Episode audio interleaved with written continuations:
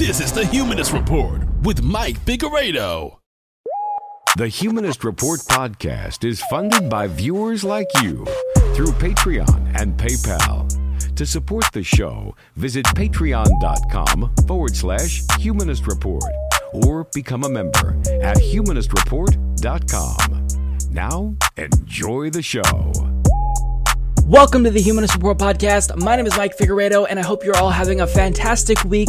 This is episode 217, and it is Friday, November 7th, and we have got quite a bit to talk about on today's program, namely the Bernie blackout. But before we get to that, as usual, I want to thank all of our newest Patreon, PayPal, and YouTube members who signed up to support the show this week. And that includes Anna Valencia, Audio Guy, Ben Rose, David Earnhardt, Dermazel Kiesmata, Deborah Grossbach, Gray Peterson, Jason Cole, Jeffrey Hyde, Jonathan Crisp, Jay Schwindelbeck, Ken O'Dowd, Lauren S., Richard Paradis, and Tossin Ajik too. So thank you so much to all of these kind individuals. If you'd also like to support the independent progressive media revolution, you could do so by going to humanistreport.com slash support, patreon.com forward slash humanist report, or by clicking join underneath any one of our YouTube videos. So this week on a jam-packed show, we'll talk about the Bernie blackout in the mainstream media and their attempt to completely erase him from the 2020 race.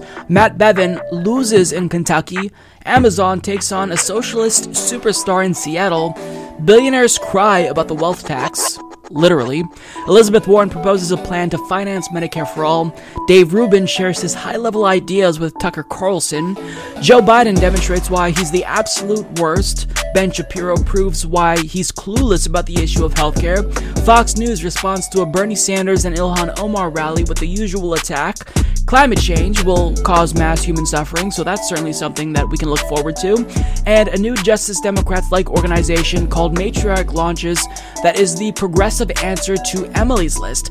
And finally, on the program, we'll close the show by talking to 2020 congressional contender from New Jersey, Russ Cirincione, about his race against incumbent Democrat Frank Pallone. So that's what we've got on the agenda for today's program. Hopefully, you guys will enjoy the show. Let's go ahead and dive right in.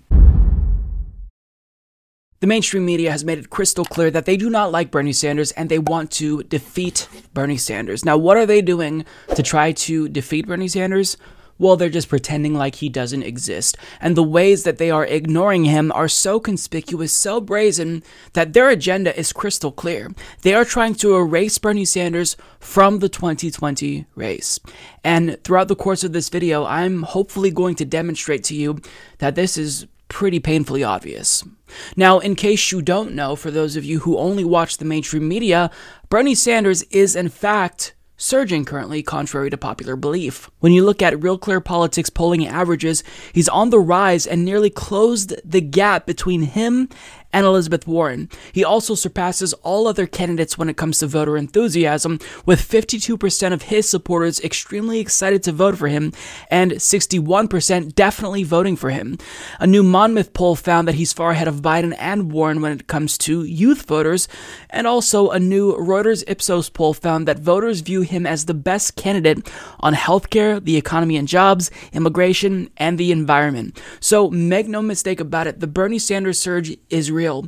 But you wouldn't know about that if you watched the mainstream media. Because what they're choosing to talk about is the surge of Pete Buttigieg, who on average is polling at 7%. So he's in fourth place. Now, there's been a couple of recent polls that show him doing well in early primary states, but overall, there's been endless coverage of Pete Buttigieg praising him with comparisons to Obama on CNN and MSNBC. And they also are praising Warren because they're trying to pitch her as the go to alternative for progressives during the Democratic Party primary because, of course, they don't want Bernie Sanders to win because he's the worst in their view. And when it comes to Pete Buttigieg, the reason why the media is trying to prop him up is because he's their backup plan in the likely event that Joe Biden does fail. Now, the reason why this matters, the reason why them ignoring Bernie Sanders matters, is because this has a real substantial impact on the state of the race. So if you read any social science research on the mainstream media and the effect that they have, they have agenda setting powers. They have the ability to raise the salience of particular issues in your mind that they think is more important. And on top of that, they have the ability to unilaterally pick and choose winners and losers in elections simply by covering them a lot or not covering them. Donald Trump is president largely because the media gave him $2 million, excuse me, $2 billion with a B of free advertising. And even if that coverage was negative, just the mere fact that they talked about him so much made it seem as if he was a legitimate candidate and a legitimate contender when he was a clown, not to be taken seriously. But since the media covered him because they prioritized their ratings over the country, well, that's the situation that we're currently in, largely due to the mainstream media.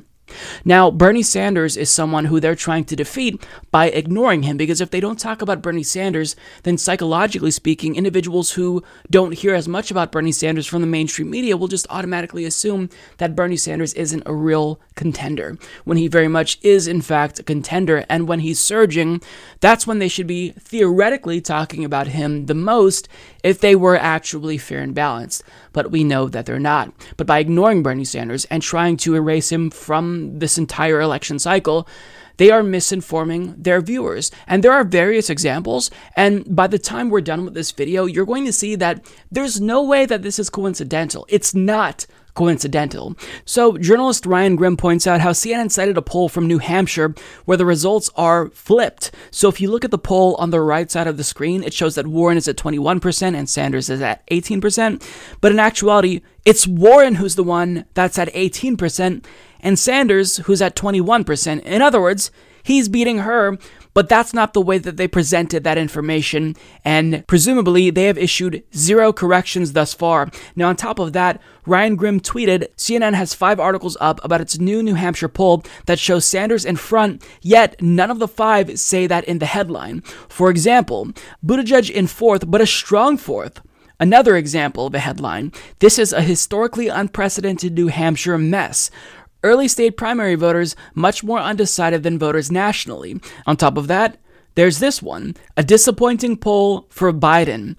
And the most charitable out of all of these, Sanders and Warren sit at top in New Hampshire, but there's no clear frontrunner. Now, let me remind you, these are all headlines that are citing a poll that found out that Bernie Sanders was, in fact, in first place. But that's not all, because on top of that, Twitter user JB3 points out CNN's headline from the same poll where Bernie is three points ahead of Warren includes a banner that says, No clear leader. No clear leader, when he clearly is in the lead. Now, on top of that, journalist Ken Klippenstein points out that this New York Times notification completely ignores the existence of Bernie Sanders. It says Elizabeth Warren is leading a tight Iowa caucus race, according to our new poll, while Pete Buttigieg is surging and Joe Biden is fading. They completely left out Bernie Sanders. Now, when you look at that actual poll, you'll see that Bernie Sanders is in second place. No mention of a Sanders surge or the fact that he's in second place. They reference Elizabeth Warren, Pete Buttigieg, and Joe Biden, make no mention of Bernie Sanders whatsoever. Now, CNN reported on that poll with a lower third that talks about how Biden and Buttigieg are in striking distance of Warren, but no mention of Bernie Sanders. On top of that, this tweet from Lorraine, who shares a screenshot from MSNBC, completely excludes Bernie Sanders from their list of presidential contenders, even though they included Michael Bennet and Marianne Williamson Williamson, who are both polling at 0.5 and 0.4% respectively. No mention of Bernie there. And Lorraine also brings attention to this CNN lower third where it reads Warren outpaces Biden in third quarter fundraising. Now, as you can see, Bernie came in first and he also outpaced Biden. No mention of Bernie Sanders in that lower third. And let's not forget about the Washington Post because, as Dr. James Zogby pointed out on Twitter, the Washington Post reported on a poll where it finds that voters say Bernie best understands the problems of ordinary people. But in spite of that, the headline reads, quote, Quote, as Warren and Buttigieg rise, the Democratic presidential race is competitive and fluid, a Washington Post ABC News poll finds. Again, Bernie was at the top of all three questions, while Buttigieg was in fourth, yet he's in the headline about this poll. So you get the point. Those are just a few examples, but if I wanted to, I could go on and on and on and on about all of the instances where a corporate owned news outlet is very conspicuously trying to erase Bernie Sanders by not mentioning that he even is running for president anymore. None of this is coincidental. None of it. This is a concerted effort by corporate owned news outlets to erase Bernie Sanders because he's a threat and they don't like him. Do you honestly believe that these journalists in corporate media are not aware of the influence that they have? Do you think that they don't know about the agenda setting powers and their ability to uh, pick winners and losers simply by either ignoring a candidate completely or over covering them? They know about this social science research. They're aware of that. They're smart people. So this is all intentional. You can say maybe a couple mistakes here and there. That's understandable. But we're seeing time and again them try to erase Bernie Sanders from the conversation. And they're doing this at a time when he's surging, which is when there would be potentially more momentum for him.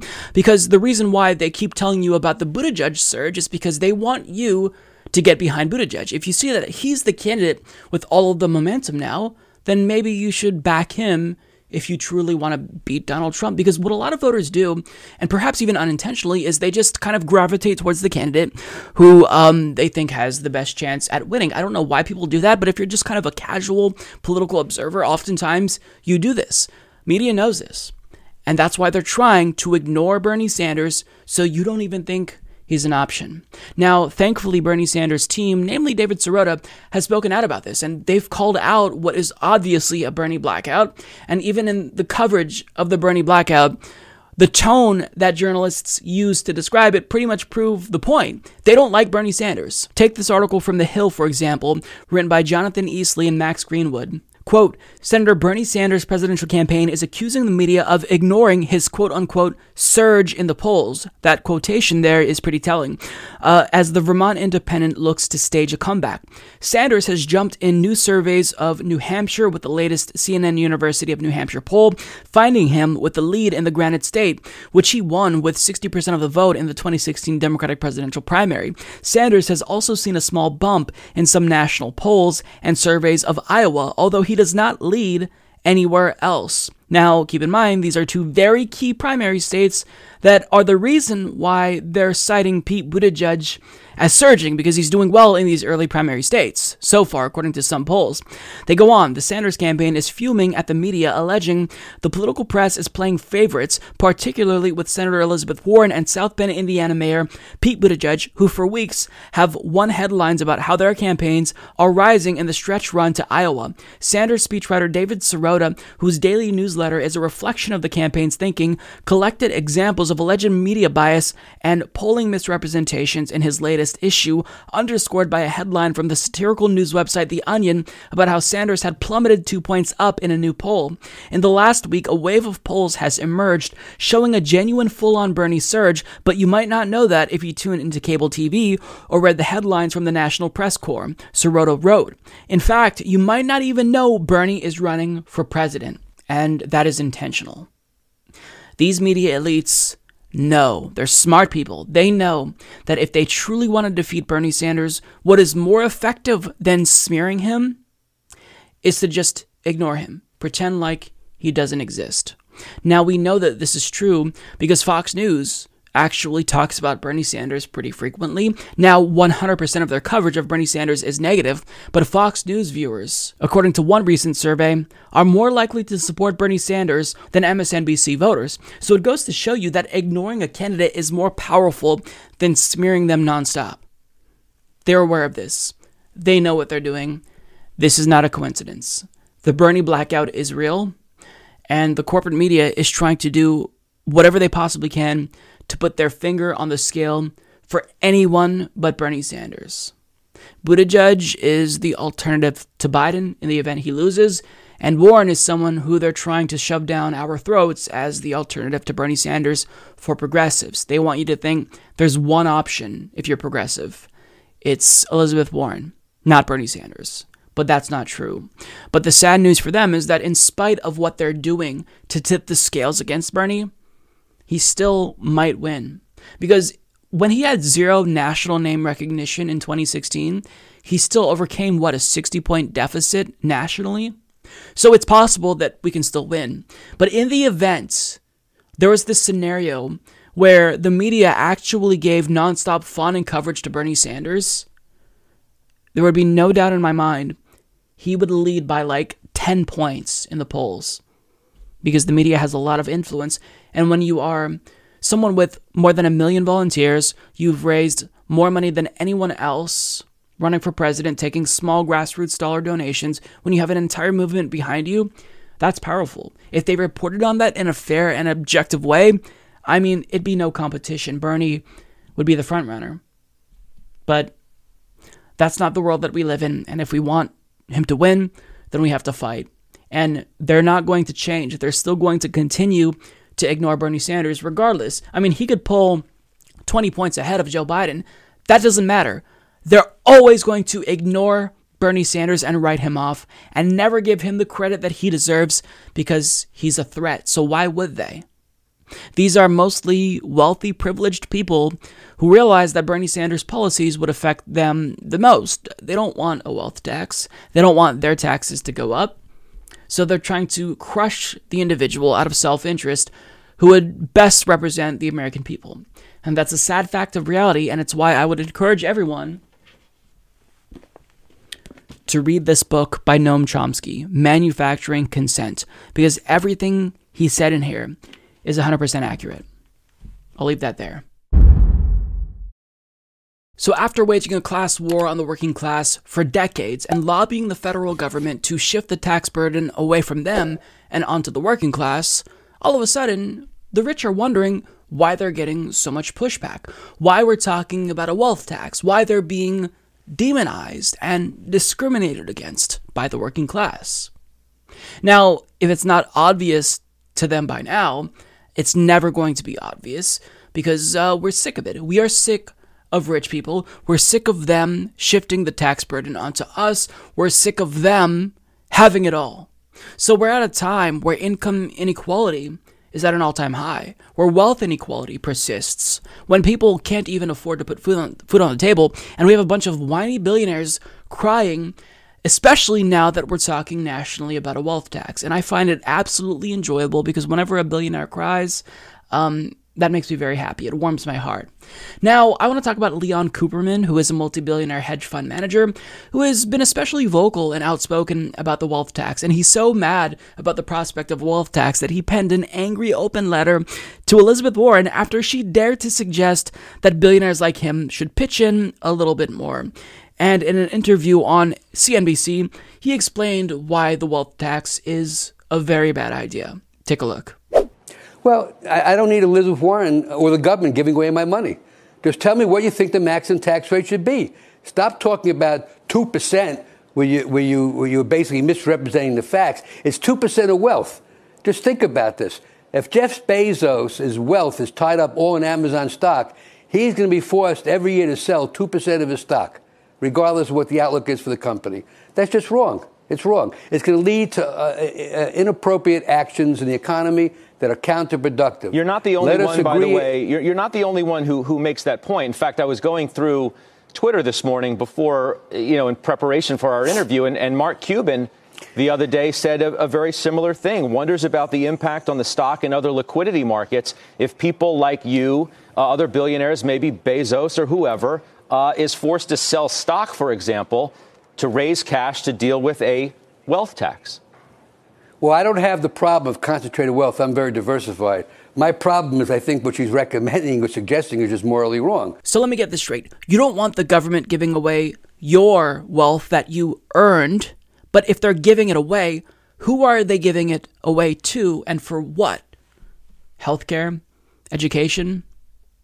So, in other words, you don't want the money that you've made by being a greedy hedge fund manager to be taken from you and given to poor people for healthcare and education, but yet you call a wealth tax morally wrong. You're not the one with the moral superiority here, buddy. You're the one in the wrong. You are the one in the wrong. Now, he tries to reason with us a little bit, and he does this by defending uh, Jeff Bezos. He says, Think about this. If Jeff Bezos' wealth is tied up in Amazon stock, he's going to be forced every year to sell 2% of his stock. Okay, Boomer. Great. is that supposed to be a negative? Jeff Bezos is the richest human being on the planet. He can afford that. He can afford that. But you see, the way that this individual comes off, and it, I think makes him even more insufferable, is he tries to pitch himself as a reasonable, nonpartisan person. And maybe he is nonpartisan. He probably only cares about one thing his wealth. But he doesn't like Elizabeth Warren. He doesn't want anyone who's even moderately progressive to win. But he also doesn't like Donald Trump. And no, it's not the fascism that he doesn't like about Donald Trump. He doesn't like that Donald Trump isn't presidential enough and is too mean. So he reacted to the state of affairs, the possible choice between, you know, Elizabeth Warren and Donald Trump. And it literally brought him to tears. Not kidding. I mean, I think it's kind of obvious people can not only see the um, emotion on your face, but hear it in your voice when you talk about this, Lee. Why? I care.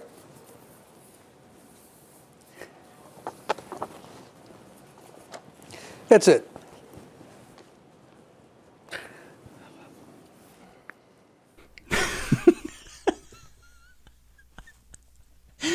That is so pathetic. Wow. Life must be so hard for him. I'm so sorry. Like, maybe we are being too hard on billionaires. So let me try to reason with him. He tried to reason with us. Let me try to reason with him. Okay, you don't want the wealth tax? Fine. I'll give you one of two options. Either we impose a wealth tax on the rich or we eat the rich. Which one would you prefer? Because those salty tears would be delicious with your flesh. So pick one. Because, like, you can only hoard your wealth for so long before the working class, before the peasants take to the streets with pitchforks and come after you directly. So, which one do you want? You've been waging this class warfare. Your class has been the ones that initiated this class warfare. We didn't choose to start this, you did. So now we're just responding and we're asking, very reasonably so, I think, to pitch in so you can help us out just a little bit. But that's too much.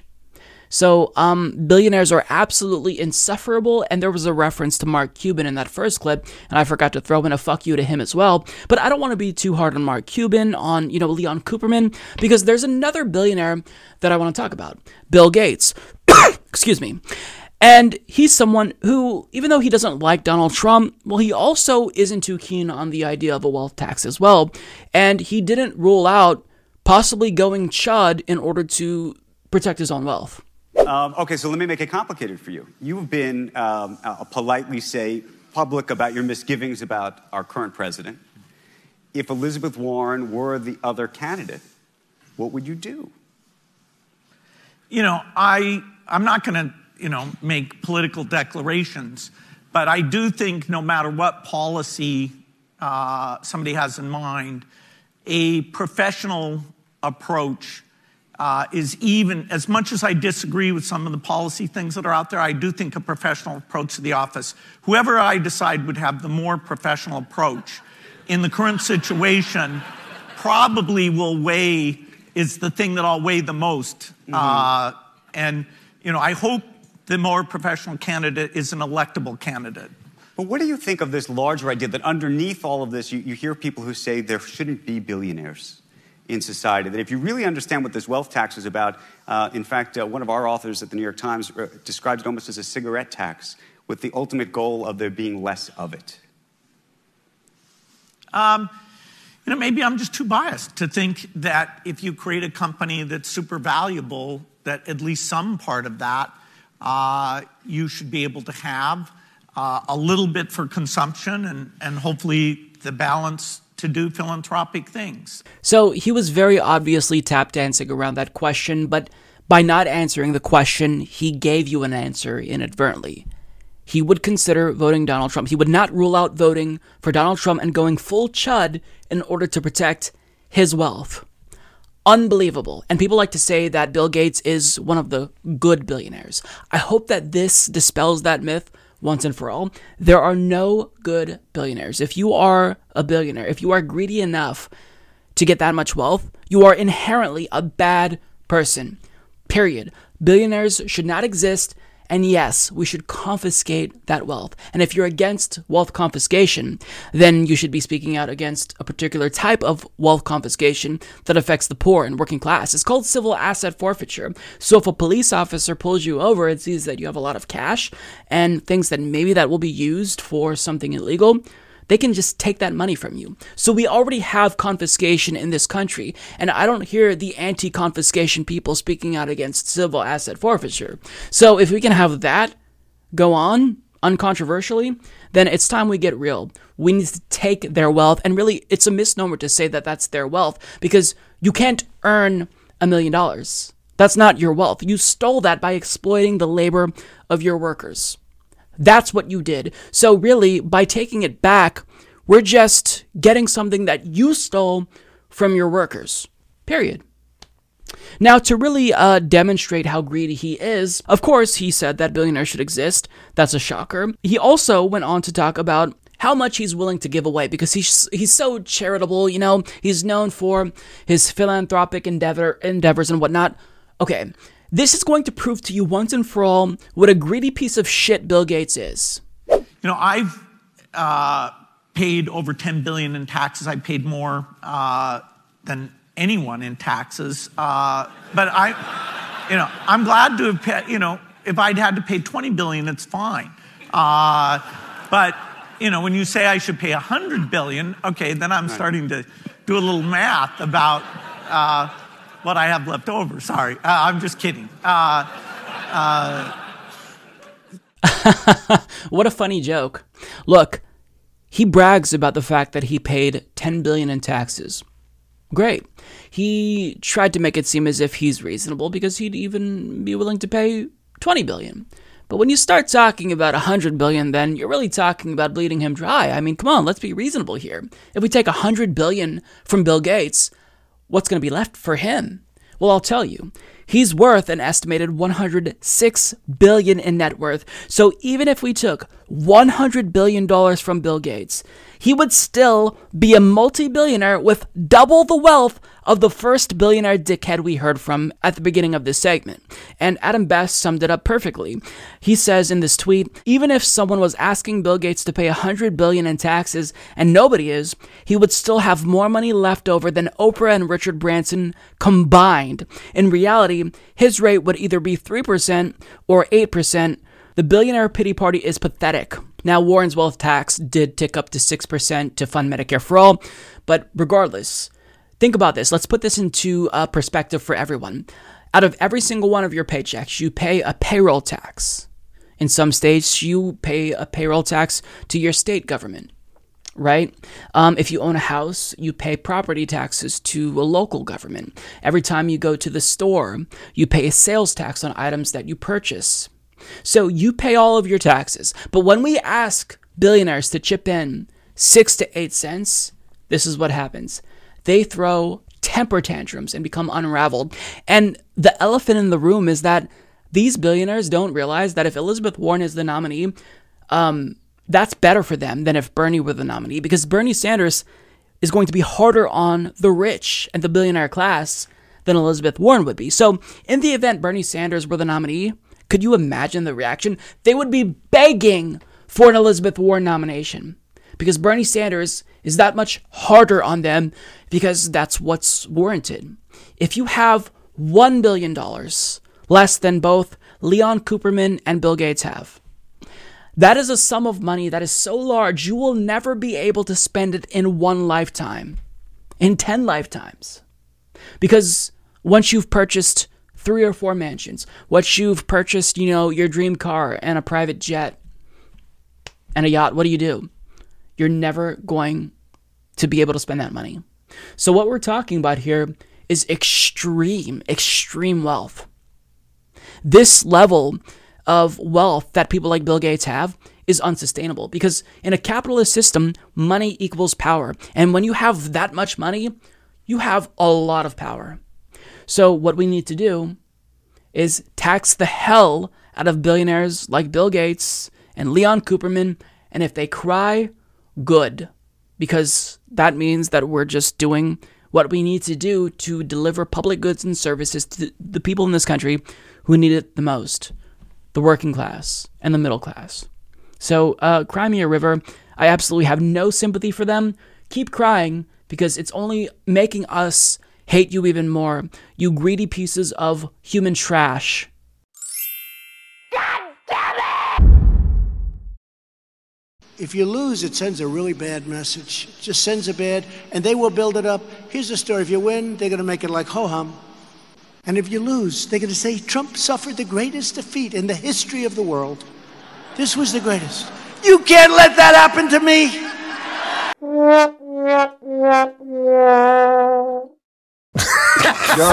Tuesday night was absolutely brutal for Republicans across the country because, as you all know, Kentucky Governor and Trump bootlicker Matt Bevin lost his race to Democrat Andy Beshear, and on top of that, socialist from Virginia Lee Carter won his reelection campaign.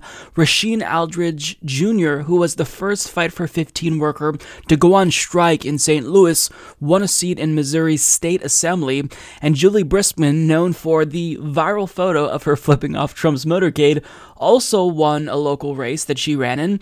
So overall, it was a really great night. Although I will say there was one race that so far, it seems as if the results are pretty devastating, but we'll get to that in a separate segment. For now, I want to go to the uh, victory speech from Andy Beshear, who not only thanked teachers for his victory, but he also gave a shout out to unions. Tonight, I want to say thank you to our union families that helped make this election happen.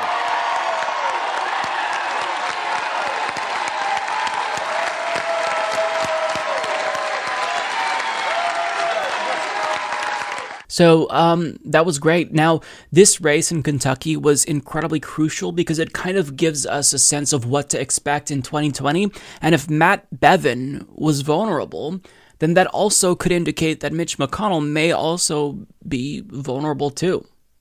So that is going to be certainly a behemoth to take down, but this is a really good indication that that's the case. Now, one of my favorite aspects about this story is that Matt Bevin tried to win by tying Andy Beshear to Bernie Sanders and fear mongering about socialism. Um, but unfortunately for him, obviously that didn't work out too well. Hi, this is Kentucky Governor Matt Bevin. Today, Sunday, Bernie Sanders, Crazy Bernie, is going to be here in Kentucky. He's here protesting business. He's protesting those who create jobs and opportunity. He thinks that everything should be free. Somehow the job creators should be punished, and the people who do or don't work to varying degrees should get everything for free. It doesn't work that way. Anytime someone gets something for free, someone else is paying for it. In this race in 2019 here in Kentucky, you also have people on both sides of this equation. Andy Beshear, who's in line with Bernie Sanders, they share the same party, the same ideology. They share the same values on many fronts. They're both strongly pro abortion. They both strongly believe your Second Amendment rights should be restricted. They strongly believe that you are people who should be punished if somehow you're out there uh, pursuing the American dream. These are the kind of things that we want to reject here in Kentucky. Not only with Crazy Bernie, but with Andy Beshear this fall in November. This is an opportunity for you to choose, not only in 2019, but again in 2020. The American dream is a real thing. Of and by and for the people really works if we, the people, take it seriously. Exercise your right to vote. Get out there and let your voice be heard. If you want to side with Andy Beshear and Bernie Sanders, that's your prerogative. But if you believe that America and Kentucky deserve better than that, I ask for your vote November the 5th. It feels so good to watch that, knowing that he lost. And this tells me that the tide is turning because fear mongering about socialism it no longer works. It doesn't even work in Kentucky. That's a really good sign that we are witnessing a paradigm shift. Finally. Now, my favorite line was that he says, Sanders and Andy Beshear believe people should be punished if somehow you're out there pursuing the American dream. Now, he's clearly grasping, but if you think about that, what does that even mean? Like, what are you referring to? Because Bernie Sanders is trying to bring back the American dream, because in case you haven't been paying attention, the American dream is dead. The American dream meant that you have economic mobility and you can give your children a better life than what you had. But to him, I'm assuming that the American dream means that, you know, if you rein in large multinational corporations and you expect the elite class to pay their fair share in taxes, then you're against the American dream and you're just being overly punitive. Well, look, this is why you lost, Matt, because you don't understand the needs of working class people. And on top of that, he was the least popular governor in the United States because obviously he wore his contempt for working people on his sleeve. But in spite of how horrible he was, it's still genuinely shocking that a Republican lost in the deep red state of Kentucky. But since losing, he refused to concede, and since the margin of victory is fairly thin, if Bevin ends up contesting the results of this, this could be a situation where the race is decided by the state legislature according to the Senate president. So, I mean, this is a sore loser that we're looking at. He lost because he ran a bad campaign and was a bad governor. Give up, concede, step aside. Your fear mongering about socialism didn't work. Your fear mongering about the Democratic Party, even in a deep red state, didn't work. And guess what? Since we successfully came after you, we're coming for Mitch McConnell. Mitch McConnell is absolutely destructive, and any president who is elected will not be able to get their agenda through if Mitch McConnell remains in power. Because if he stays in that seat, he's going to be the Senate Majority Leader for Republicans, um, or Senate Minority Leader. Either way, if he's in leadership, we know he's a very effective leader, and he rightfully called himself the Grim Reaper of socialist policy. It's true, but it's not just socialist policy. He's basically killing everything and stacking the judiciary. So he's got to go.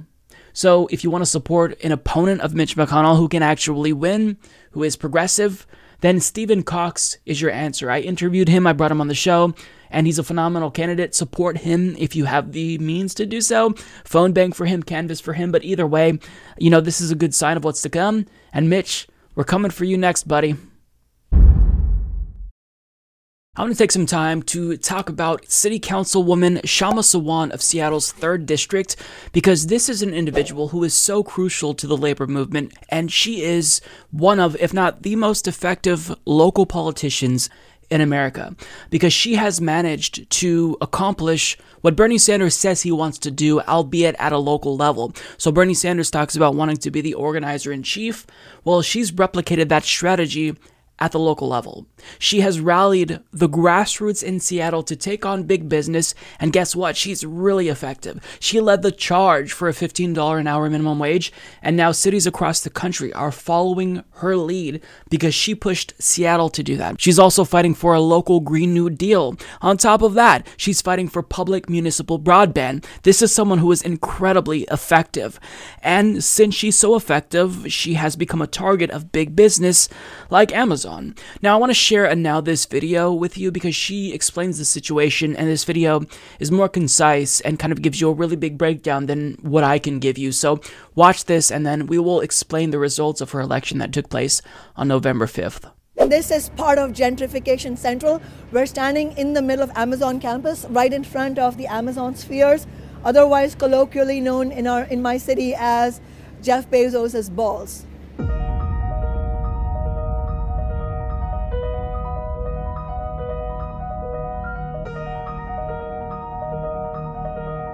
Jeff Bezos and his fellow billionaires have gone to war in this city, and in this year's city council elections, they are attempting to straight up buy their candidates and do a hostile corporate takeover of City Hall.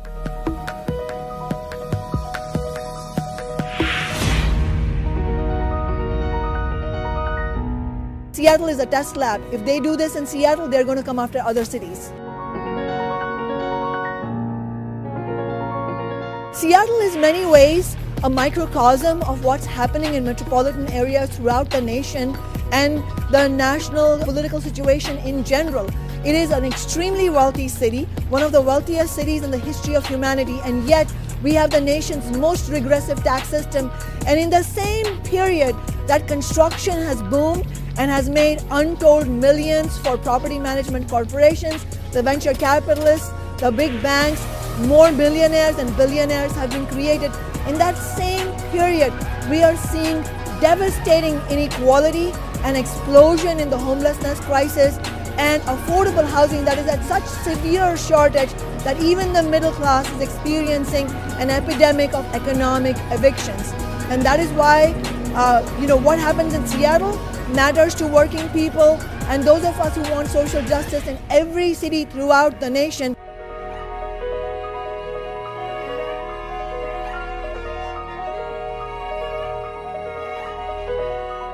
Whenever movements led by working people, ordinary people who are struggling to survive in our uh, cities where inequality is growing rapidly, the Wall Street Journal, the Financial Times, all the political pundits that represent the interests of the billionaire class, they say, oh, well, aren't you against jobs? Aren't socialists against jobs? And I think it's important for us to point out that we refuse to accept a system where the only terms on which some of us get decent jobs is on terms of allowing every city in every world to be a race to the bottom for most of us. Refusing to accept this race to the bottom is critical. The lessons of the $15 minimum wage show that actually it's the opposite of what the Wall Street Journal will tell you. It's when working people get organized, collectively develop a political analysis, and start fighting back, build movements to win victories that are wrested from the hands of the billionaires, not out of their kind hearts, not given to us out of their kind hearts. That's when we are able to win progressive victories like wage increases, like rent control, not just in one city, but in city after city. It's because the uh, confidence that we gain from winning in one city, it goes into other cities and other cities and yet other cities.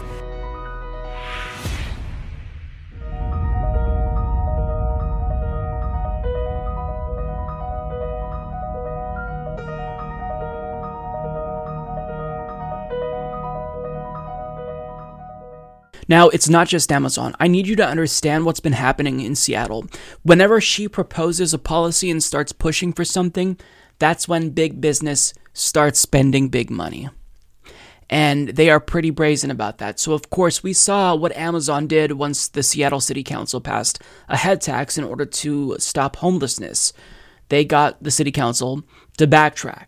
And on top of that, she proposes public municipal broadband, Comcast, and CenturyLink start pouring money in. She proposes rent control, then realtors pour thousands of dollars into the city to stop that. She proposes a local Green New Deal. Puget Sound Energy spends thousands to defeat it. The reason why they're spending so much time, energy, and money trying to stop her agenda is because they know that she poses a real threat. Because when you have the people behind you, you can actually accomplish really amazing things.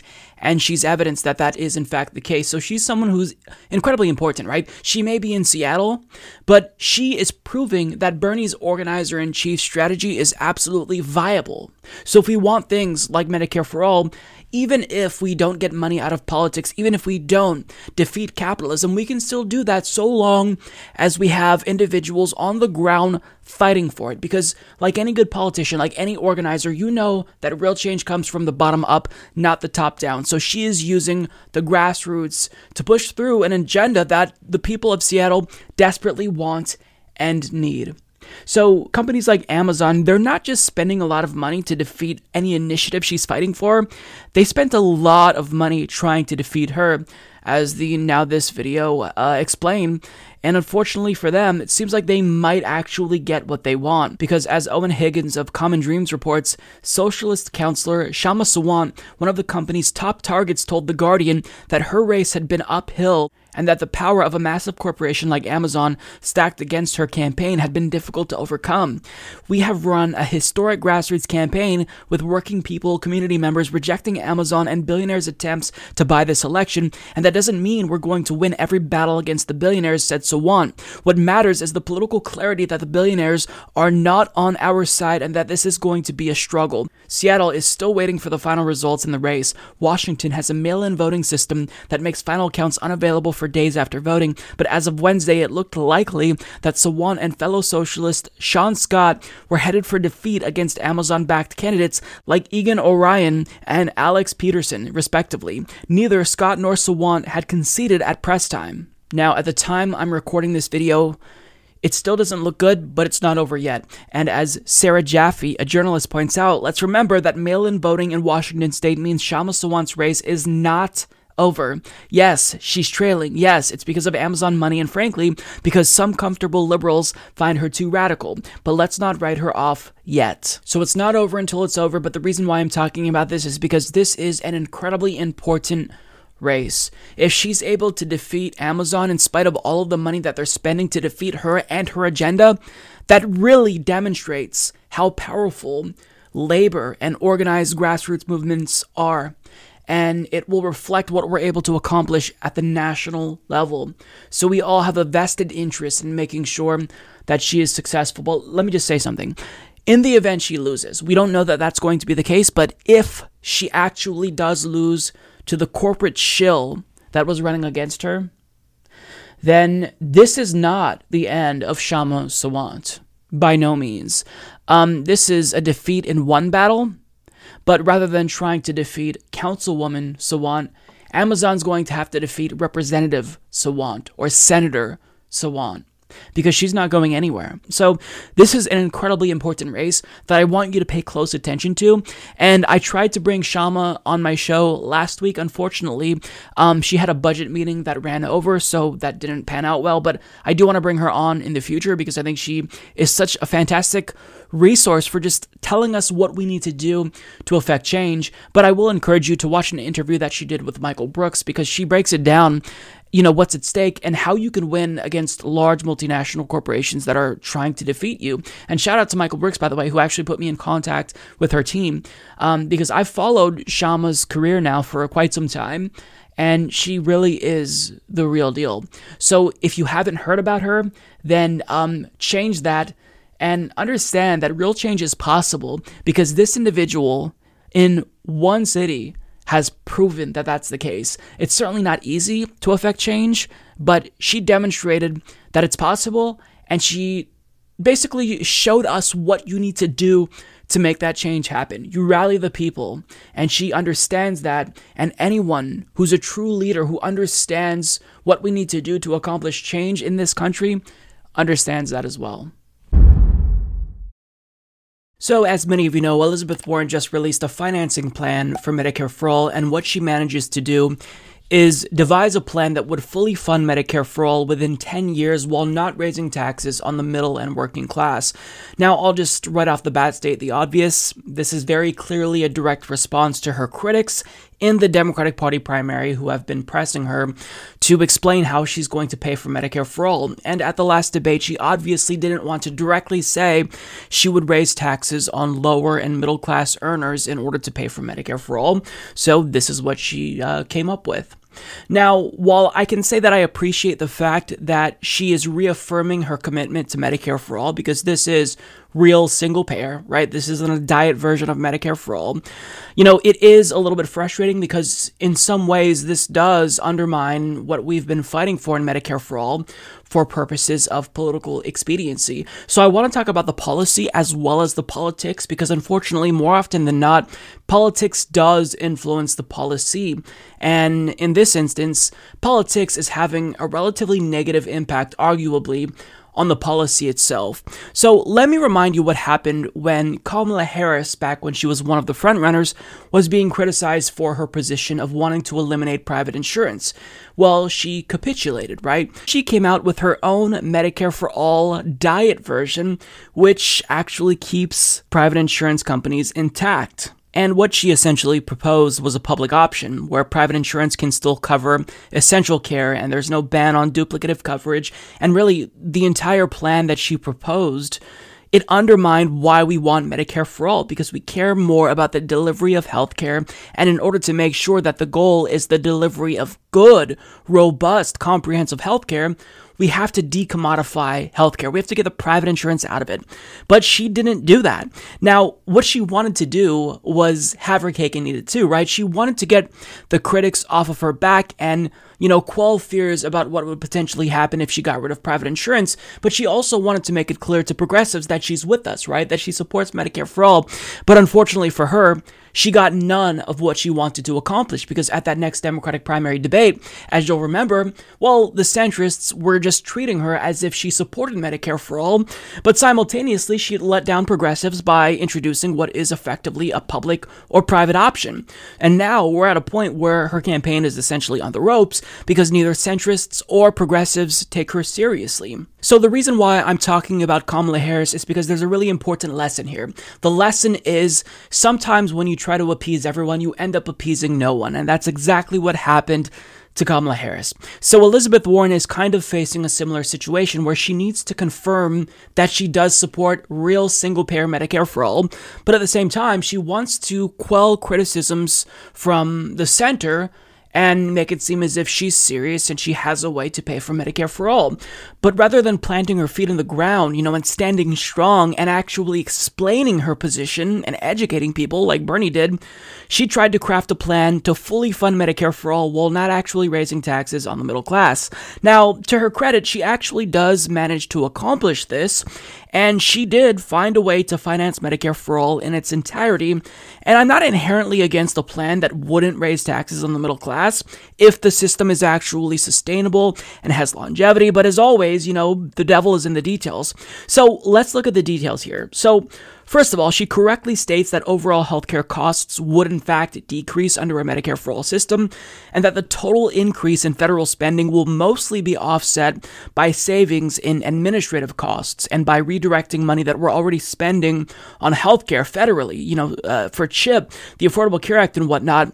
That in and of itself will bring down the total increase that we need for federal spending in order to fully fund Medicare for All. And she estimates that 20.5 trillion will be what we need to raise federal spending by in order to actually pay for Medicare for all. So the question is, where does that additional 20.5 trillion come from? If you're Bernie Sanders, you know, on his proposal, he has no specific way to pay for it, but he attaches various options as to how we might be able to finance it. But he explains most of this money will come from a small payroll tax. If you make less than $29,000 per year, you're not going to see that payroll tax. But if you make more than that, then yes, you will see a small payroll tax. And as your uh, income increases, so too will that payroll tax.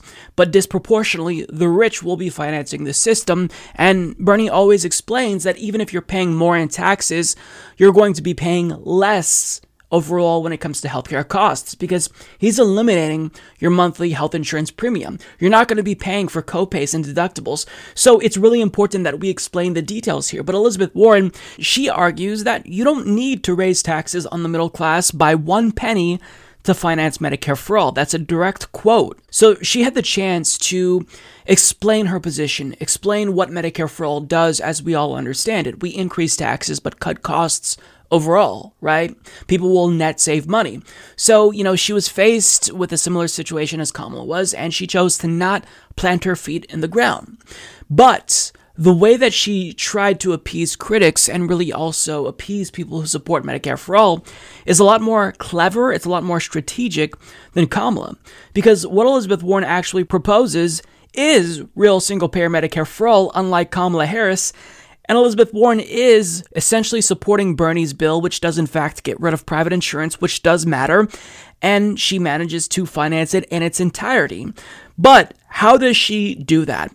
Well, there's a number of ways, many ways that I think are actually fully feasible.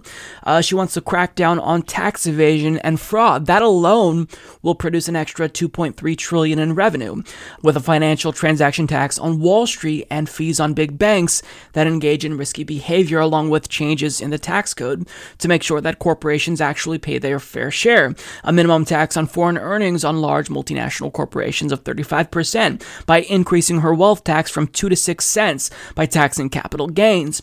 Now, here's what I really like. She wants to cut defense spending in part by eliminating the Overseas Contingency Operation Fund.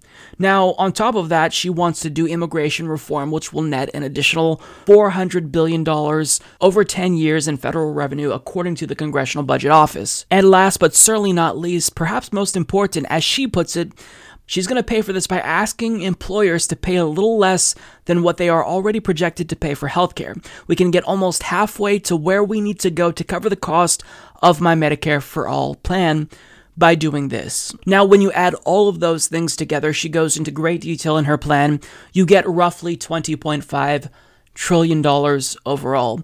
But there's a couple of things that I don't understand why she included. So immigration reform in and of itself is incredibly important, but you need to decouple that from Medicare for all because what you're doing is you're essentially telling us that in order to get Medicare for all passed, we have to take on two monumental political battles, which will be very difficult. And if you really want that extra 400 billion in revenue, all you've got to do is tick up that wealth tax by another percentage point and you make up for it.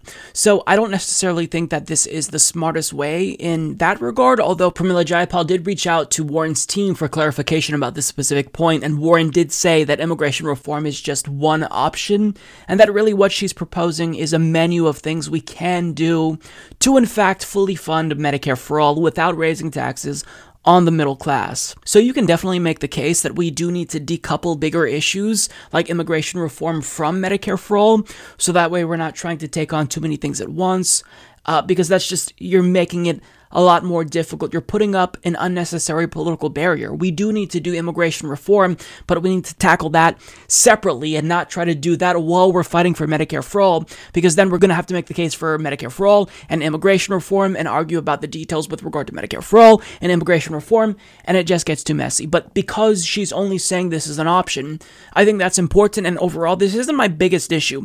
What I do take issue with is the fact that over and over and over again in her plan, she describes Medicare for All as a long term goal.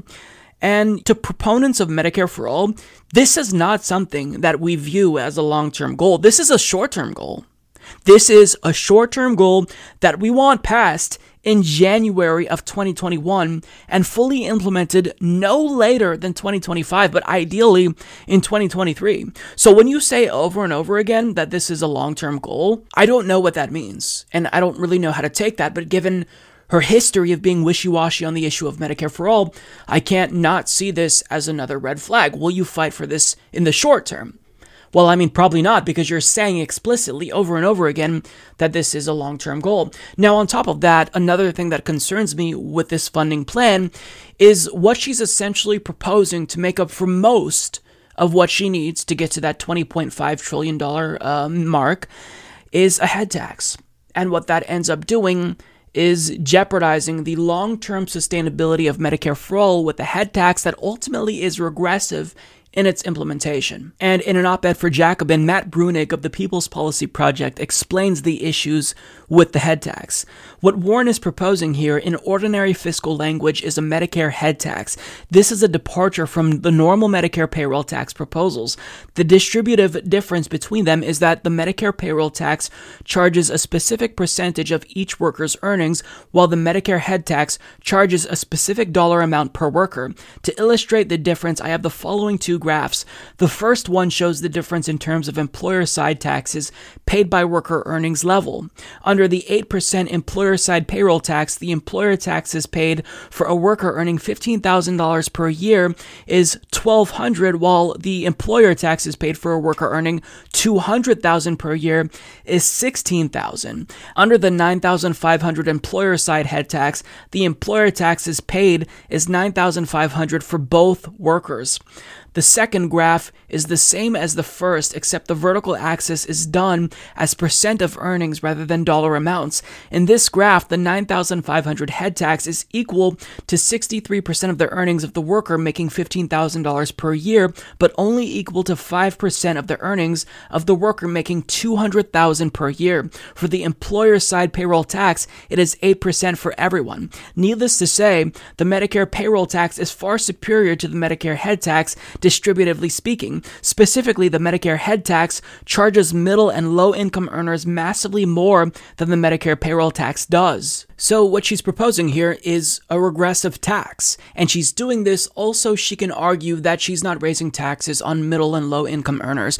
But the problem with this is it's akin to a flat tax, right? The way that Republicans and libertarians pitch a flat tax is they say it's preferable because it's more simplistic, right? Everyone pays the same rate no matter how much money you make. But the problem with that is, you know, if you're paying, hypothetically speaking, 12% of your income, if you're a minimum wage worker, 12% of your income is a lot more burdensome than 12% of a multimillionaire's income. So a progressive tax rate is preferable because as your income rises, so too should the percentage of taxes that you pay because you can afford it. So what she's doing here, she's proposing a regressive tax that at the end of the day, it's essentially begging to be gamed. And what she's saying here is that if you are a company that doesn't have employees, but you just have a bunch of independent contractors, you're exempt. If you are a smaller company with uh, less than 50 employees, you're also exempt. But if the Affordable Care Act taught us anything, It's that these companies are going to do whatever they can to skirt taxes. So companies like Uber and Lyft, they're just automatically exempt. They're not paying into Medicare for all. On top of that, if you are a small company and you are getting ready to hire your 51st employee, well, rather than just hiring them as an employee, you're going to make them contract independently with you. It's just it's a system that is opening itself up to exploitation. What did the Affordable Care Act mandate? It said any company who has uh, more than 50 workers, who has full time workers, must offer healthcare.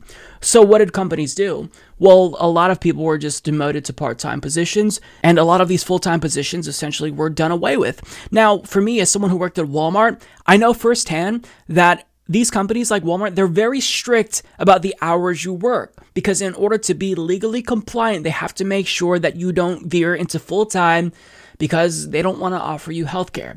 So even if we went a minute over our allotted time, we would be in trouble. Like three write ups and you're fired. That's it. So I remember having to literally just leave projects in the middle of an aisle to rush to clock out to make sure that it didn't go over my time. That's what happened because they didn't want to offer me healthcare. They didn't want me to start getting into full time. So what do they do? They just kept me at part time. And that's another issue that Matt Bruenig brings up here. Aside from it just being regressive in a regressive way to fund Medicare for all, all just because you want to be able to say, I'm not raising taxes in the middle and working class. Well, what you're doing is you're setting up a system that actually jeopardizes the long term health of our Medicare for All system because you have to make sure that Medicare for All is fully funded. Otherwise, it's not going to work. And in the event we don't fully fund Medicare for all, what's going to happen? Well, that will lead to dissatisfaction, which will lead to cries for privatization, and maybe we start offering skimpier benefits since it's not fully funded. Maybe we start out with dental and vision, but then we start to chip away and privatize those portions of Medicare for all. And Matt Bruenig explains very specifically how companies will game the system, and they will game it. He writes, separate from the distributive problems of Warren's head tax, the two exclusions also make the proposal clearly unworkable and easily gamed, all companies have to do to avoid rather large head tax charges is spin off workers into independent contractor status or spin them off into firms with less than 50 employees that they can then contract with for services. Once some employers start doing this, the average Medicare employer contribution will have to go up to keep revenue stable, which will push even more employers to restructure their labor into independent contracting or outsourcing to small firms and at that point, the death spiral is off to the races. The genius of the payroll tax, of course, is that it is unable to be evaded like this. Every dollar of labor income, even independent contractor income, is charged the same. No restructuring can save you from it. So, I mean, this is why the details are so important. This is why we need politicians to do more than just affirm and reaffirm support for Medicare for all. If you establish a system that is implemented in a way that allows it to be gamed, that allows for exploitation, well, then you underfund it, which then leads to Republicans and corporate Democrats pointing to the failure of government run system and uh, they start to chip away at it. And look, here's the thing about Medicare for all even if we pass Bernie's version as it is, it's still going to be undermined, right? If people love it and they see the benefits of Medicare for all and we get it, there's still going to be this concerted effort to chip away at it, you know, to kind of nibble around the edges and opt for more and more privatization. So that's going to be an inevitable fact of reality that we're going to have to deal with unless we get rid of capitalism. But that's not something that is a short term goal that's actually feasible. So we have to work within the confines of the system that we have and acknowledge that we need to design a system that is foolproof, that can't be exploited, that can't be easily gamed, that anyone who undermines it in a very direct way they're going to have to explain to their constituents what they're doing, why they're undermining this very popular Medicare for All system. So while I can admire the fact that Elizabeth Warren isn't wavering on Medicare for All and she's reconfirming her commitment to it, the details matter. How we implement this, it matters. Now, on top of that, here's how she may be undermining the fight for Medicare for all. Because now she actually did, to her credit, come up with a way, even if it may be regressive, to fully fund Medicare for all without raising taxes on the middle and working class. So now what's going to happen? Well, people are going to point to Bernie and they're going to say, Bernie, Elizabeth Warren found a way to fully fund Medicare for all without raising taxes on the middle and working class. Why aren't you doing this? So then that will devolve into a conversation about, you know, the benefits of a payroll tax versus a head tax. And at that point, we're just putting people to sleep. I mean, it's hard enough to convey the simple fact to people that overall healthcare costs go down in spite of the payroll tax, but now we're muddying the waters even more. Also, Elizabeth Warren can appease her critics who are just going to move the goalpost anyway. So, I mean, there's a reason why she's being criticized for this, in spite of her reaffirming her support for Medicare for All. And there's a reason why the man who wrote the damn bill himself had to come out and explain why this may not be the best idea. Bernie Sanders said the function of healthcare is to provide healthcare to all people, not to make a hundred billion in profits for the insurance companies and the drug companies. So Elizabeth Warren and I agree on that. We do disagree on how you fund it. I think the approach that I have, in fact, will be much more progressive in terms of protecting the financial well-being of middle-income families. Sanders told ABC News he thinks Warren's plan could have a very negative impact on creating jobs because of the funds it would draw from employers. Warren's plan calls for nearly 9 trillion from employers who would pay the government a slightly smaller percentage of what they currently pay to supply their employees with health insurance. Warren's plan calls it an employer Medicare contribution. Quote, I think that that would probably have a very negative impact on creating those jobs or providing wages, increased wages and benefits for those workers, Sanders told ABC News. So I think we have a better way, which is a 7.5% payroll tax, which is far more, I think, progressive because it'll not impact employers of low wage workers, but hit significantly employers of upper income people. So that's what I'm looking for in an advocate for Medicare for All. That assures me that Bernie Sanders really will fight for Medicare for All because unlike Elizabeth Warren, he's explaining the details of his plan. What Elizabeth Warren is doing is she's trying to appease critics who will never be appeased, who are never going to be on board with her version of Medicare for All, even if it's fully funded. Joe Biden has already come out to criticize this plan and the way she's funding it, saying that what she's doing here is mathematical gymnastics. So I need someone who's going to firmly plant his or her feet in the ground and not waver. But Elizabeth Warren here, even if she's confirming to us that it is single payer that she's fighting for, this is a sign of weakness. And in her own plan, again, let me reiterate here, she mentioned that this is a long term goal multiple times. So I'm arguing about the details of her plan but that's if we accept that she's even going to fight for it. Timothy Higginbotham, in a piece for Jacobin titled Elizabeth Warren is Jeopardizing Our Fight for Medicare for All, he concisely explained why Bernie Sanders really is the only person we can trust on this issue. Quote, in refusing to take the bait on the bogus how do we pay for it question, Sanders remains focused on the real obstacles to victory.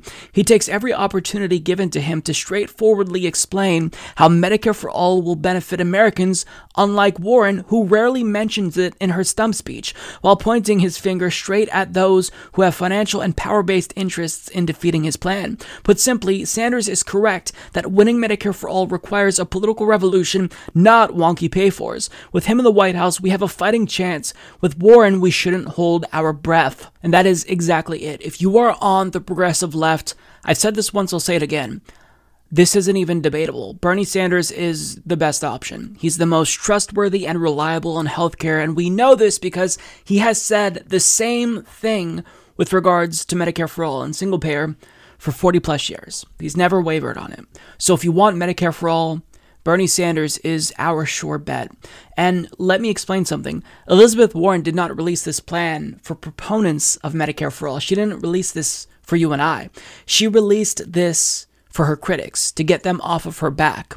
But rather than trying to pander to people who are never going to be on your side, rather than trying to assuage the fears of people who like to purport that any and all tax increases are always bad no matter what, you know, she could have just said, Let me explain to you why, even if we raise taxes, that's an easier way to finance Medicare for all. It's more secure, but it's also still going to save people money overall. But rather than educating people, she chose to not do that. She pandered to the taxes are bad no matter what crowd. And I think that in the end, that's bad. So I don't really have anything else to say about this. I'm going to leave you with a message from FDR, or a warning from FDR rather, who warned us about people who are making this argument, the exact argument that Elizabeth Warren is now making. And let me warn the nation against the smooth evasion that says, of course we believe these things. We believe in social security. We believe in work for the unemployed. We believe in saving homes. Cross our hearts and hope to die. We believe in all these things. But we do not like the way the present administration is doing them.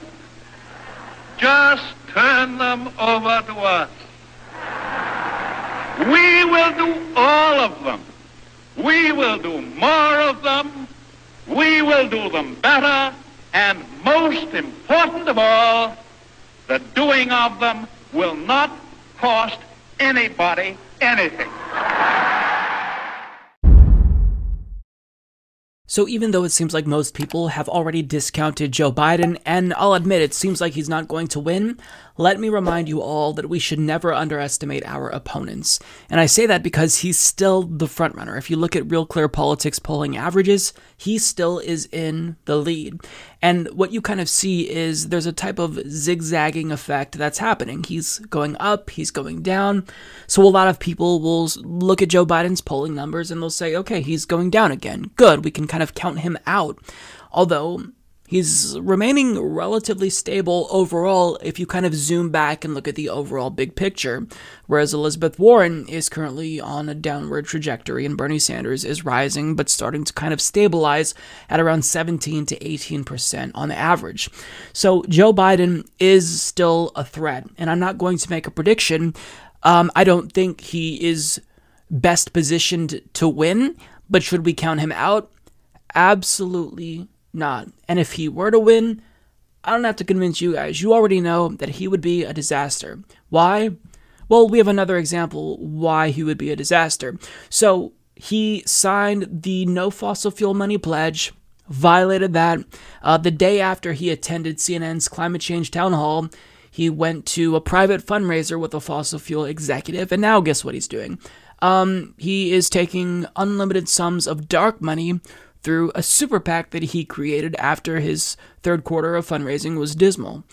So the situation with Joe Biden is just it's lose lose lose. If he's the nominee, I think Donald Trump gets another 4 years in spite of what polls say now because Hillary Clinton was also polling about the same as Joe Biden is at this point in time in the 2016 election. In 2015 she was still doing great, but you know as time went on and as she spoke more, people got sick of her. And I think that people are starting to see that Joe Biden also isn't the real deal. So I want to play a clip that was released by the Sunrise Movement, which I think is an organization, one of the organizations that's just doing the most to hold politicians accountable when it comes to climate change.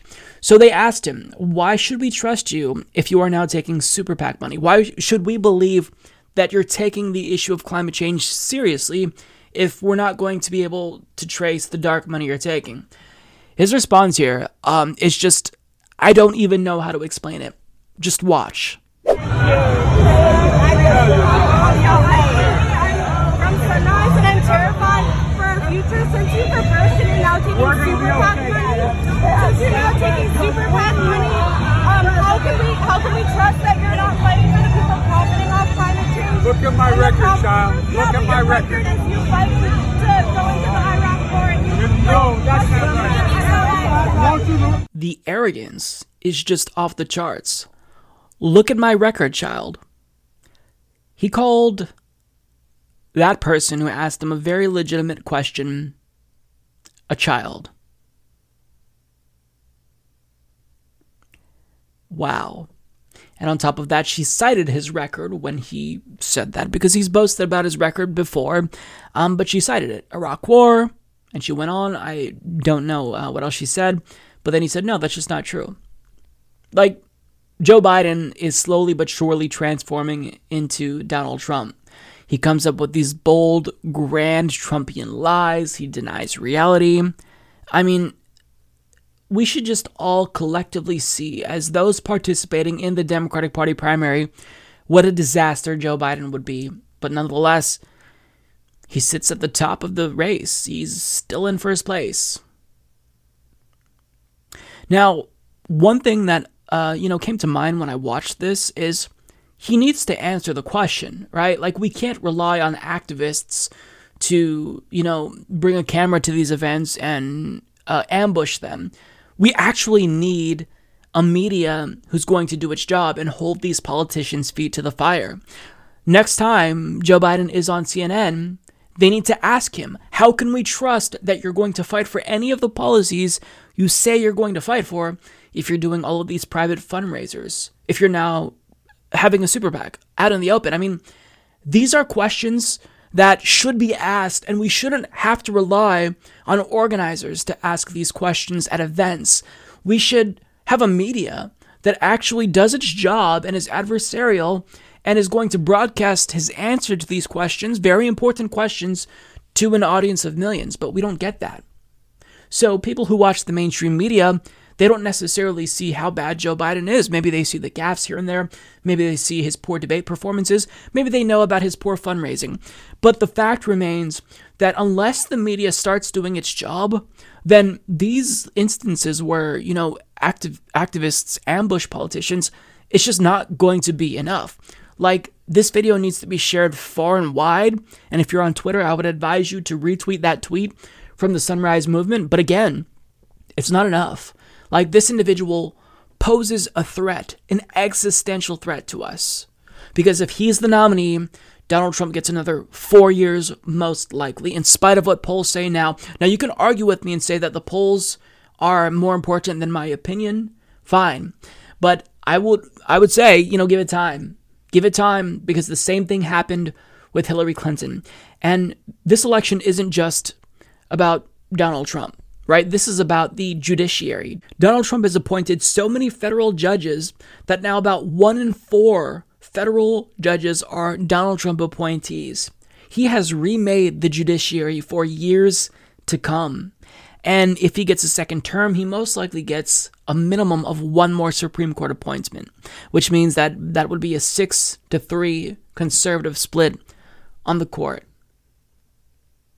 So we have to understand that we're fucking playing with fire if we nominate Joe Biden. And look, I don't think he's going to win, but I'm not going to count him out. I'm not going to underestimate my opponent because he's still polling at number one. There are still enough centrists and older people voting in the Democratic Party primary to where he could be propelled to victory in the same way that Hillary Clinton was.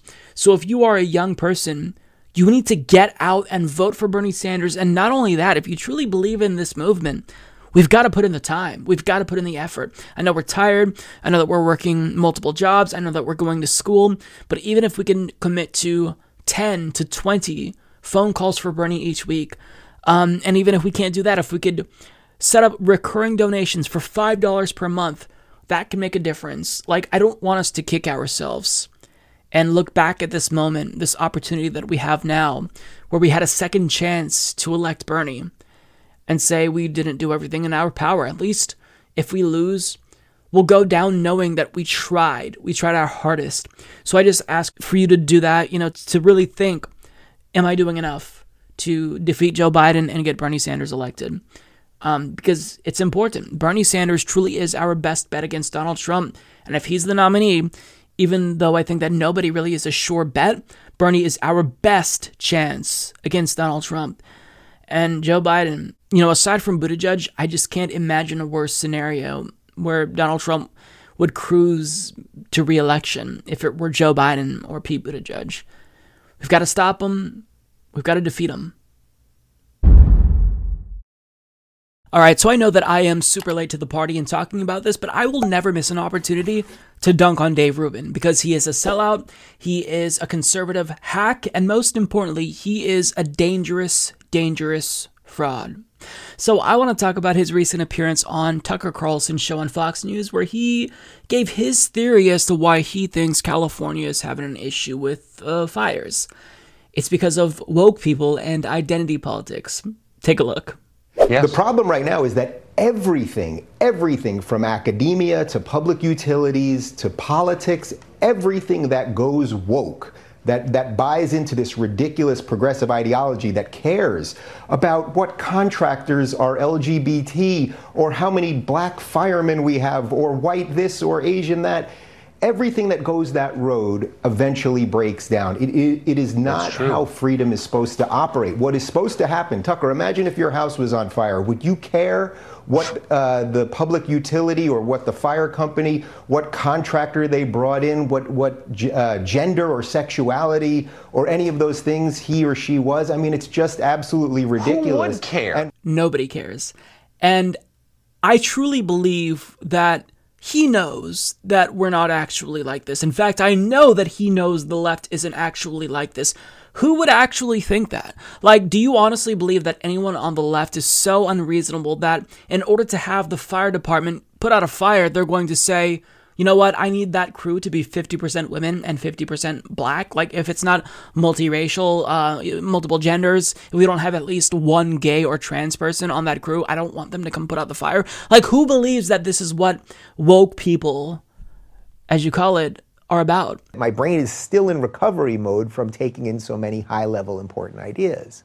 Like, it's absurd. And the problem is that he is creating these caricatures of the left that are so cartoonishly absurd that he's discrediting himself. Like, I mean, if you want to attack your opponents, you have to confine that criticism within the realm of reality. Like, if I started saying you shouldn't be a Republican because they're all into bestiality and they practice bestiality, I would discredit myself because people would realize that that's obviously not true and I'm not a serious person. So, I mean, just in terms of helping yourself and wanting people to take you seriously, don't you think he would at least know and have the self awareness to tone it down at least a little bit so he doesn't seem like a complete dipshit?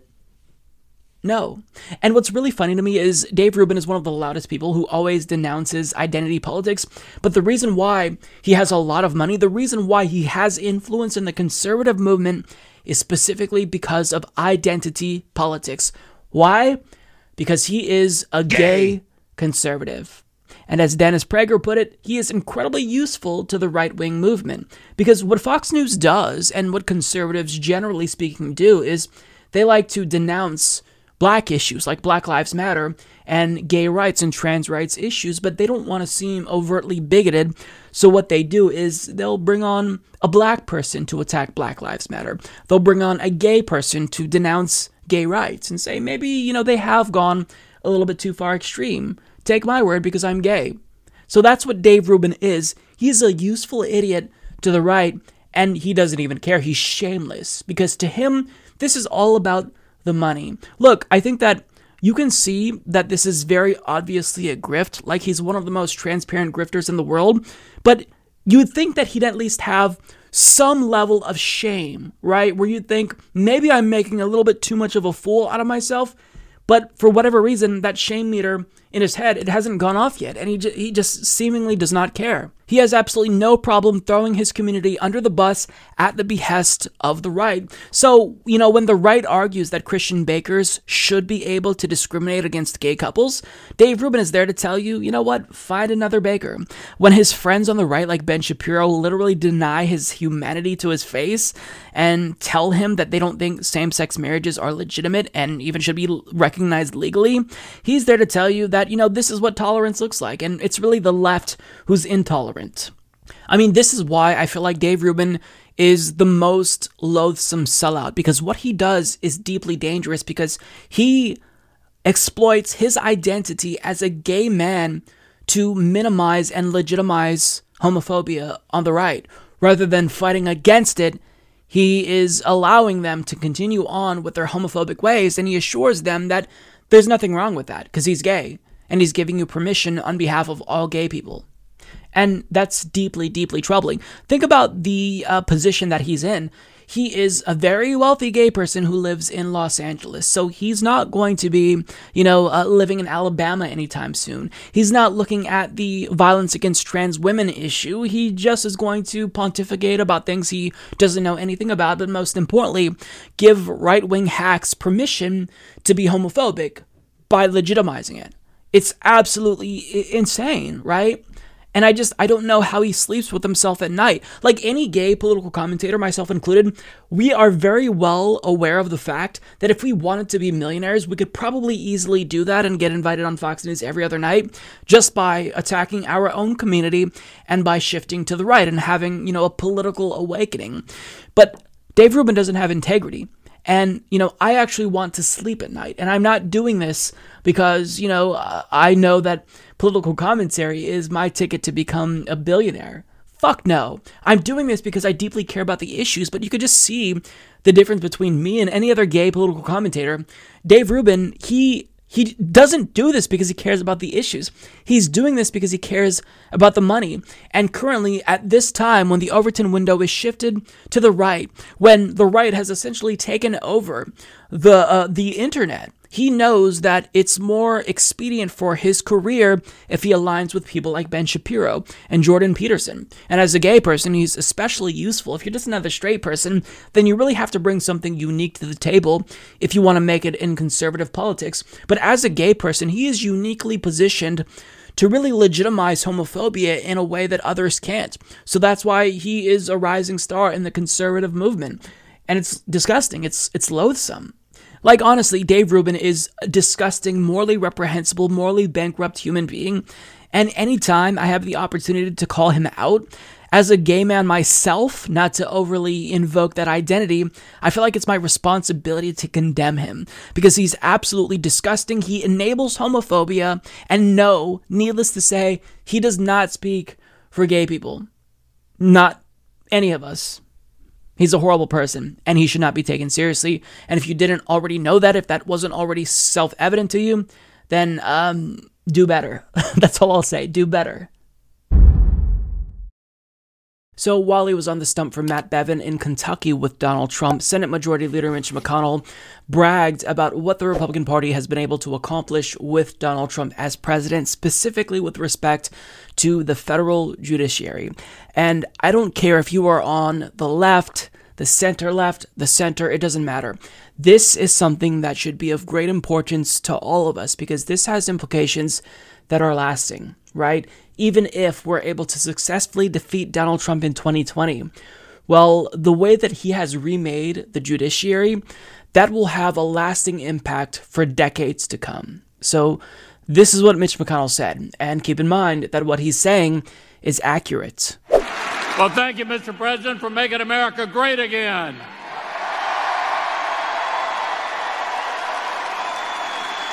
And Matt Bevin is making Kentucky great again thanks to your help tonight.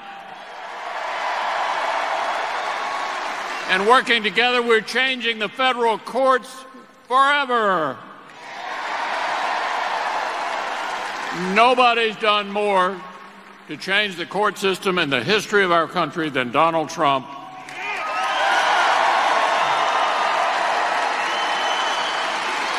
And Mr. President, we're going to keep on doing it. My motto is leave no vacancy behind. Now, keep in mind that what he's referring to are federal judges with lifetime appointments. So that means that even if we are successful at getting rid of Donald Trump in 2020, well, his legacy will persist through the federal judiciary.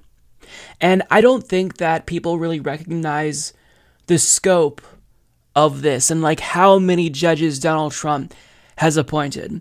Looking at this bar chart from Pew Research as of July of 2018, Donald Trump appointed double the amount of federal appeals court judges as Obama, Clinton, and Bush at the same point in tenure.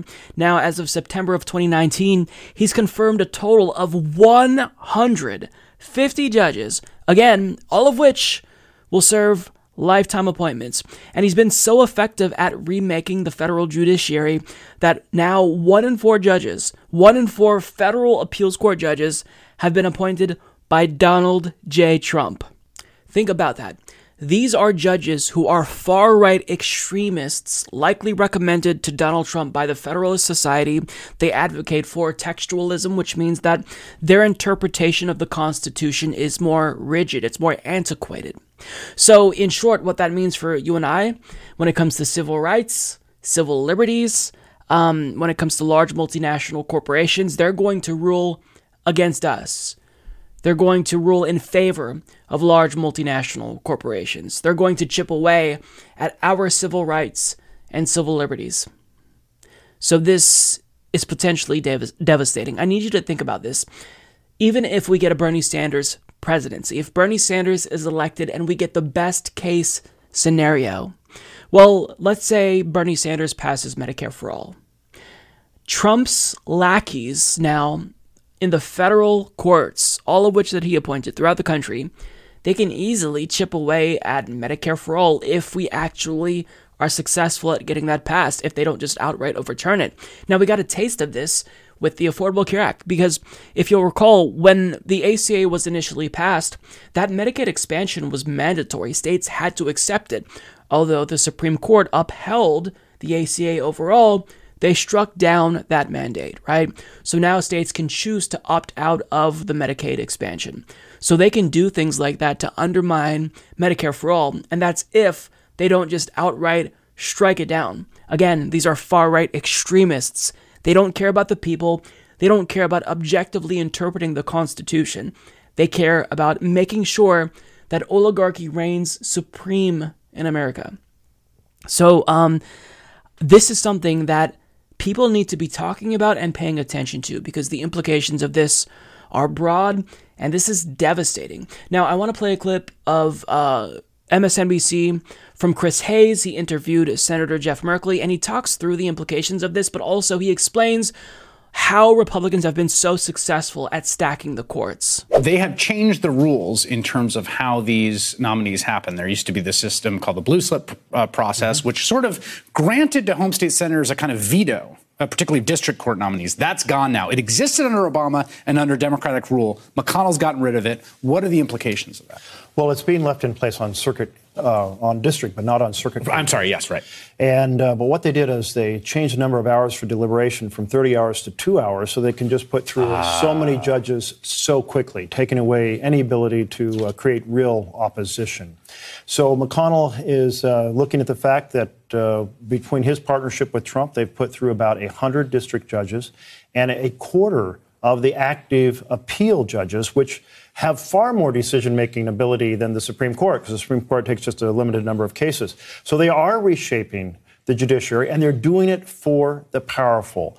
The whole Federalist Society approach is let's supersize the First Amendment so the powerful can spend hundreds of millions of dollars and take control of the government by and for the privileged and powerful. This is the exact evisceration of the we the people vision of our Constitution. That's what Mitch McConnell is doing. That's what Trump is doing. It's not for ordinary Americans, it's for the rich and powerful, and we have to find a way to stop them, and that's going to be the elections next year. So I agree with most of what Jeff Merkley says. Um, it's on point. Although I disagree with his solution. Defeating Donald Trump, that's not enough. Because again, you defeat Donald Trump, well, his legacy will persist in the form of a federal judiciary. I mean, his these lifetime appointments that he put on the courts, they're not just going to vanish if he loses office. That's not the way that this works. So you actually do need a real solution. Now, there is thankfully a solution, and the only solution that I've heard thus far that seems plausible is from Farron Cousins of Ring of Fire. And when he talked about this, he floated term limits for all federal judges. It doesn't matter which court they're on. If you are a federal judge, you no longer serve a lifetime appointment. We limit that. Now, how long you want to make that, that's debatable, but what matters is that they are not lifetime appointments. And this issue is so important that it really should be a 2020 issue, like a top 2020 issue. And if you care about getting money out of politics, you should also advocate simultaneously for term limits for all federal judges because this really is important if we truly want real structural reform in this country. So the only way that we can undo this is to pass term limits for all federal judges. Otherwise, whatever we pass, it can easily be undermined by one of Trump's goons on these federal courts. Um, and think about this we're already undergoing a Lochner era when it comes to the Supreme Court. Like, let me remind you that the Lochner era was uh, when the Supreme Court was so extreme that they were striking down any and all social and economic reforms, which is why we started to talk about court packing plans to begin with, because FDR was getting tired of this Lochner court who was striking down everything. So he threatened them with the court packing plan. Well, we're already beyond that conversation. Like we are in a Lochner era now, but it's not just the Supreme Court that we have to focus on. It's all of the federal courts. Because again, what Donald Trump has done is he's been so effective at appointing all of these judges, mostly due to the help of Mitch McConnell, that now his legacy will last for decades. These are lifetime appointments. They will be dictating U.S. law um, and interpreting the Constitution for decades to come, for most of our lives. So if this isn't of the utmost concern to you, then you need to raise the salience of this issue fast. More people need to be talking about this. Because for Donald Trump to have appointed 25% of all federal appeals court judges, that is devastating. Anything we want, again, not to sound redundant, but anything we want passed. Medicare for all, a Green New Deal, a federal minimum wage increase. This can all be undone by these far right Federalist Society judges that Donald Trump and Mitch McConnell are appointing. Now, you'd think that, you know, the opposition party, Democrats, would be sounding the alarm, but I mean, Chuck Schumer is part of the problem. He basically fast tracked a lot of judges in 2018 so Democrats can get back to campaigning. But if you're not going to fight for us, then you're giving people less of a reason to support you. So the situation, it's just all around it's devastating because we have this situation where, you know, Republicans are incredibly effective and the opposition, Democrats, are incredibly ineffectual. And it's led to the current situation. It's unsustainable. Their rulings cannot be the law of the land for the next 20 or 30 years because, I mean, if you truly want to save the planet, if you want to ameliorate a lot of these crises that plague the American population, you know, healthcare, student loan debt, you've got to get rid of them. So, I mean, I don't know what else to say. The outlook is grim unless we do something about this, unless we actually start talking seriously about term limits for all federal judges. So we all knew that this was coming. We knew that Donald Trump would be withdrawing from the Paris Climate Accord, and now that process has officially started as of this week. Now, the problem with the Paris Climate Accord is that it wasn't substantial in and of itself, but what little progress we've made, Donald Trump's administration is now officially undoing. Now, this news comes at a time when scientists released a report about climate change that is absolutely chilling. So, as Kyla Mandel of HuffPost reports, more than 11,000 scientists from 153 countries have declared a climate emergency, warning in a new report that untold human suffering is unavoidable without drastic action. The climate crisis reaches an emergency level, according to the study, when business as usual, the current action being taken or not by society, corporations, and governments, is not enough to match the scale of what's needed to address the situation in order to avoid a hothouse Earth where runaway temperature increases beget further warming, the scientists call for immediate action to overhaul the way we live, from agriculture to education. Rather than piecemeal solutions, we need transformative change in the way society functions and interacts with nature. William Ripple, a professor at Oregon State University's College of Forestry, told HuffPost in an email. Ripple, one of the study's authors, called for a holistic solution that also addresses social justice issues and honors the diversity of humans around the world. The study, which is published in the journal Bioscience by researchers from the University of Sydney, Oregon State University, the University of Cape Town, and Tufts University, and supported by thousands of other scientists, signatories, does not mince words. It opens by stating scientists have a moral obligation to clearly warn humanity of any catastrophic threat and to tell it like it is. We declare, it continues, clearly and unequivocally that planet Earth is facing a climate emergency.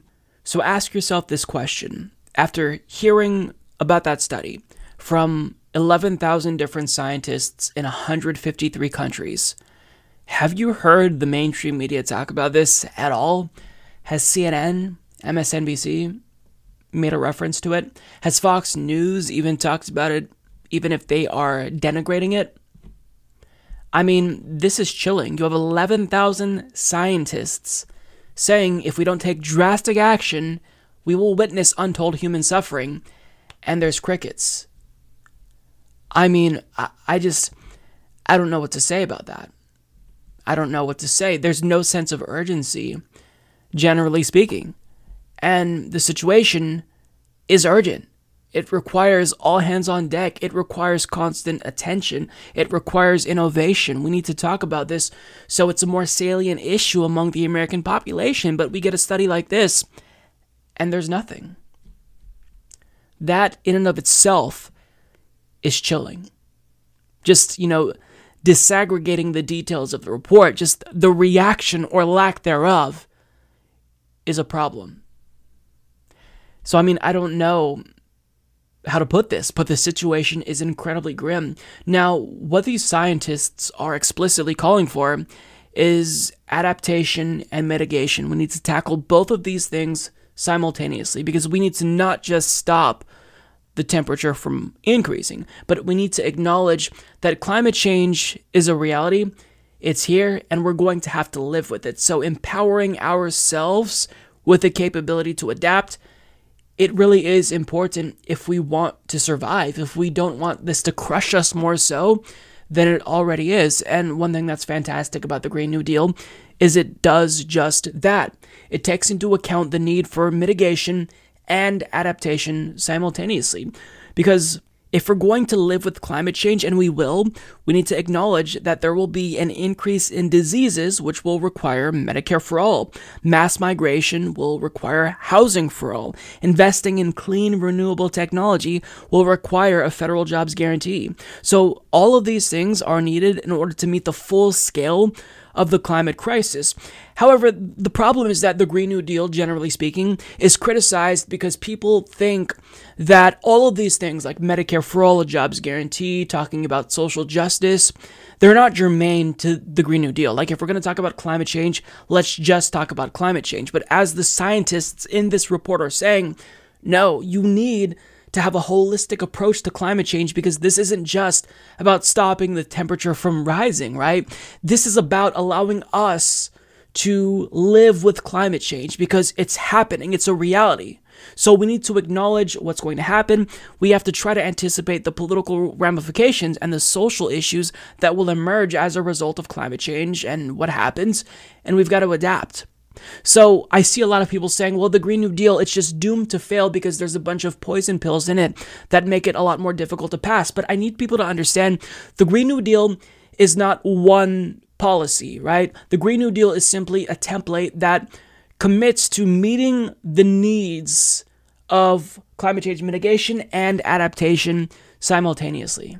So I've seen some progressive people express skepticism with the Green New Deal because individuals who are corporate Democrats like Cory Booker and Amy Klobuchar, they also support the Green New Deal. But I need you to understand that that doesn't really mean anything. The Green New Deal is a blank slate.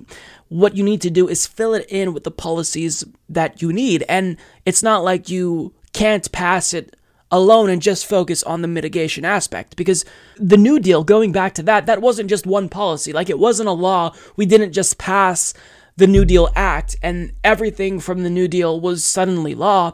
That's not the way that that worked, and that's not the way that the Green New Deal is going to work.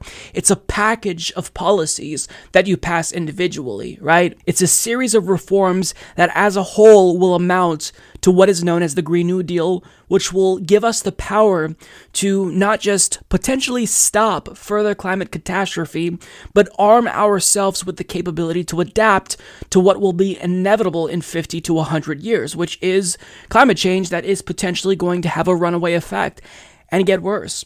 So it's a blank slate, and candidates like Bernie Sanders have done a phenomenal job at filling in the Green New Deal and what it means to them. Again, it's essentially a wish list of things needed to address the scale of the climate crisis. That's it. So if you know, Amy Klobuchar comes out and endorses the Green New Deal, that doesn't necessarily mean that it's a centrist policy. It just means that she acknowledges that essentially it's a shell right now of reforms. And we are simply acknowledging that this resolution, which the Green New Deal is a resolution, it's not a bill, it's saying let's all agree at a minimum that we need to implement reforms that meet the scale of the climate crisis. Right? You can commit to that, but it doesn't mean much right now. What really matters are the policies. So that's why what Bernie Sanders and Alexandria Ocasio Cortez are doing is they are making it as wide reaching, as broad as possible, because if we're serious about actually surviving climate change, then we can't just limit what we do when it comes to climate change legislation. Like, we have to really think about this as broadly as possible. As scientists are saying, we need a holistic approach. Now, on top of that, we need to invest in new technology. Now, I'm not too educated and well versed in carbon capture and, you know, actually taking CO2 out of the atmosphere, but we need to do things that stop that, right? Because we're, we're continuing to pump all this CO2 into the atmosphere. That's an issue. So we need to do what we can to make sure we try to remove CO2 as much as we possibly can. You know, the one thing that comes to mind is planting a shit ton of trees. And thankfully, there's YouTubers currently who are trying to plant 20 million trees. I don't know how feasible that is, but that is something that is important. Now, the problem with that is trees eventually die and then they release the CO2 that, uh, you know, they're holding in. So that's another story for another day. But what matters is that we take action that is absolutely one, drastic, and two, comprehensive, and three, holistic. We've got to make sure that we're thinking of everything, trying to anticipate consequences that we don't even know about yet, because we have no idea what types of apocalyptic scenarios will come to fruition with runaway climate change. So we've got to try to arm ourselves with as much as we possibly can healthcare, education, a jobs guarantee to make sure that we survive. That's what this is about. So you can say that um, I don't think that the Green New Deal should include Medicare for all. That's fine. You can say that I don't believe the Green New Deal should have any reference to social justice at all, even though communities of color will be impacted the most. That's fine. We disagree, but understand these are not things that are inextricably linked to the Green New Deal. They are associated with the Green New Deal and they come as part of a package of reforms that together would amount to a Green New Deal but we need to make sure that we get the details of this right. The Green New Deal is a resolution, and what matters is the policy that is going into the Green New Deal. Um, so far, Bernie Sanders has the most robust, comprehensive plan to take action. And that's why I'm with Bernie Sanders, because it's not a guarantee that Bernie Sanders gets elected and saves us. But, you know, his form of reform would give us a fighting chance. And that's all that we can hope for at this point in time. Bernie Sanders recently held a rally with Ilhan Omar in Minneapolis, Minnesota, and she made a really powerful case for Bernie Sanders. But during the course of her stump speech, Fox News took issue with one portion. Now, they're going to fearmonger about what she says, and they're going to trot out an all too familiar argument that they've made hundreds of times against the lefts, particularly Bernie Sanders and AOC. I'm sure you can predict what that is before you even hear them speak. Nonetheless, here it is. I am beyond honored and excited for a president who will fight against Western imperialism and fight for a just world. Greg, what kind of world is she thinking about? Oh, when I hear her, I just say, oh, brother. Anyway, um, you know, they were talking about, uh, I, Bernie Sanders was talking about imperialism, right? Yeah. He's talking about imperialism. So you realize it, his socialist heart isn't really in Sweden or Denmark. Mm-hmm. It's in the old Soviet bloc and Cuba. Uh, we love him as an adorable, cr- uh, cranky Muppet, but his ideas are eh, kind of destructive. And when you accuse anybody of like, oh, you don't love America, um, when they are talking about America as some kind of Western imperialistic mess, there's a valid point to be made there. And that, you, and that they can't wait to see America fundamentally changed. Well, I would say that the real Western imperialists were the French and the British, who really screwed up the entire map. If you look at the Middle East, they're the ones that drew all those lines that we're now defending. Come on, British. Way to take it to the Brits.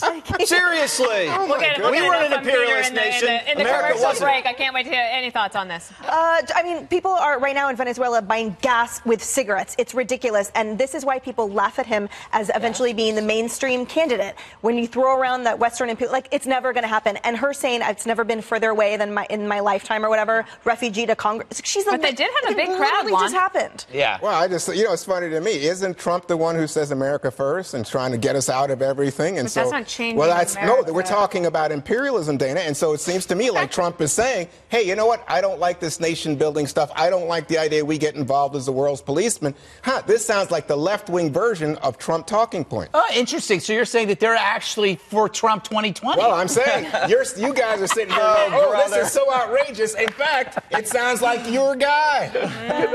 Fair point. All right. So it is evident to me that Fox News is getting incredibly lazy.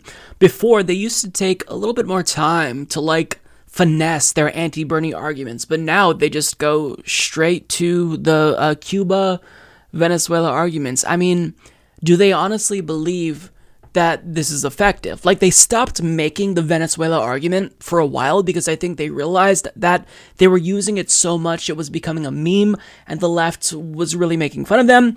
But, you know, they're back to their same old tricks. So let's get to what they say.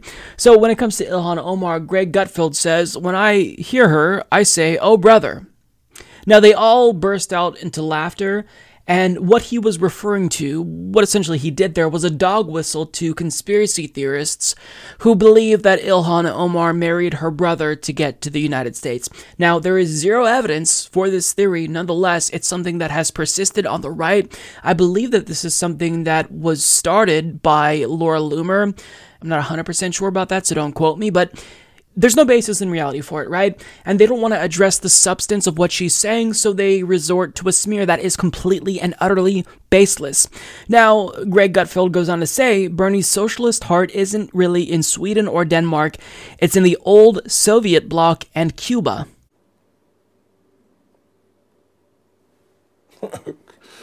Okay. He literally provided zero evidence, and not even an argument really, to back up that claim. What is it about what Ilhan Omar said there links Bernie Sanders to Cuba?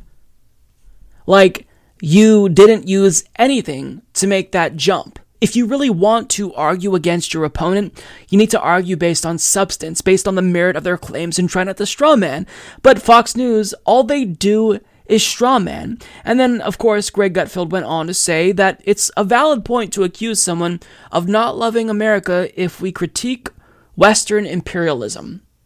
So, if we don't, in other words, condone 100% of what our government does, the actions that they take abroad in the Middle East and North Africa, then we're not patriotic? Would you say the same thing about people in North Korea? The way that they idolize Kim Jong un as if he is a demigod? Don't you think that that's weird? So, why can't you be introspective and realize that maybe us never questioning our own government's actions is a little culty, kind of like it's culty in North Korea? Why is it culty in North Korea, but not culty in the United States? Like, I don't get it. Like, Americans, by and large, on Fox News, they don't have any self awareness whatsoever. And most Americans, they'll just recite the Pledge of Allegiance, not even think about it, not even think, this seems weird, this seems like indoctrination. And Fox News helps to perpetuate that. Like, on the left, we really are about challenging authority, actually questioning our structures, our political organizations. But what Greg Gutfeld inadvertently is saying is look, you should just be a sheep, otherwise, we're going to say that you don't love America. Okay, that's not a very persuasive argument, but um, proceed to make it so you look like a fucking fool. Now, they then move on to what we all knew was coming the part where they stop trying to even make any sort of an argument whatsoever, and they just scream the following Venezuela. So, of course, they trotted out the good old Venezuela argument. But ask yourself, how did they go from talking about US imperialism to Venezuela? Like, they completely changed the subject and try to shoehorn Venezuela into the discussion uh, in a way that just didn't really make sense. Well, it's because these people are political hacks and they are intellectual lightweights because they don't know how to do anything but cite the same talking points and common themes on Fox News that they always cite. Like, they're so predictable at this point that I can predict what they're going to say before they open their fucking mouths. Like, they're going to play all the Fox News greatest hits. They're going to talk about socialism and communism and Venezuela and Cuba. And if the conversation is about climate change, then they're going to call a Democrat hypocrites for, you know, flying in airplanes. They are predictable. And all they do is strawman us But as they continue to strawman us and take us out of context and just smear individuals like AOC and Ilhan Omar and Bernie Sanders without actually providing a persuasive argument to counter what we're saying, they are making themselves look like fools. But thankfully, Juan Williams, as usual, was the sole voice of reason on this panel. And what I love was that he came up with a counter argument that was so profound that he actually got Greg Gutfeld to concede, who's a hack, by the way, that that criticism was actually pretty fair. So the argument was look, if you are going to accept and embrace really what Donald Trump is saying about America first and ending regime change wars, why is it that when a Democrat or someone on the left makes a similar argument but is actually sticking to it who believes what they're saying, why are they kooky? When we talk about ending US imperialism and meddling in foreign elections, why is it kooky only when we say it, but when Donald Trump says it, it's perfectly sound, it's perfectly reasonable? Well, there's an easy answer for that. It's because you guys are fucking hacks over at Fox News. And because that was such a good point, uh, Greg Gutfeld he couldn't he couldn't respond. Like you can't respond to that because it's true. Now, getting to US imperialism and why this is something that is so incredibly important and why every single American should be against US imperialism is because if you're not, then that says a lot about your character.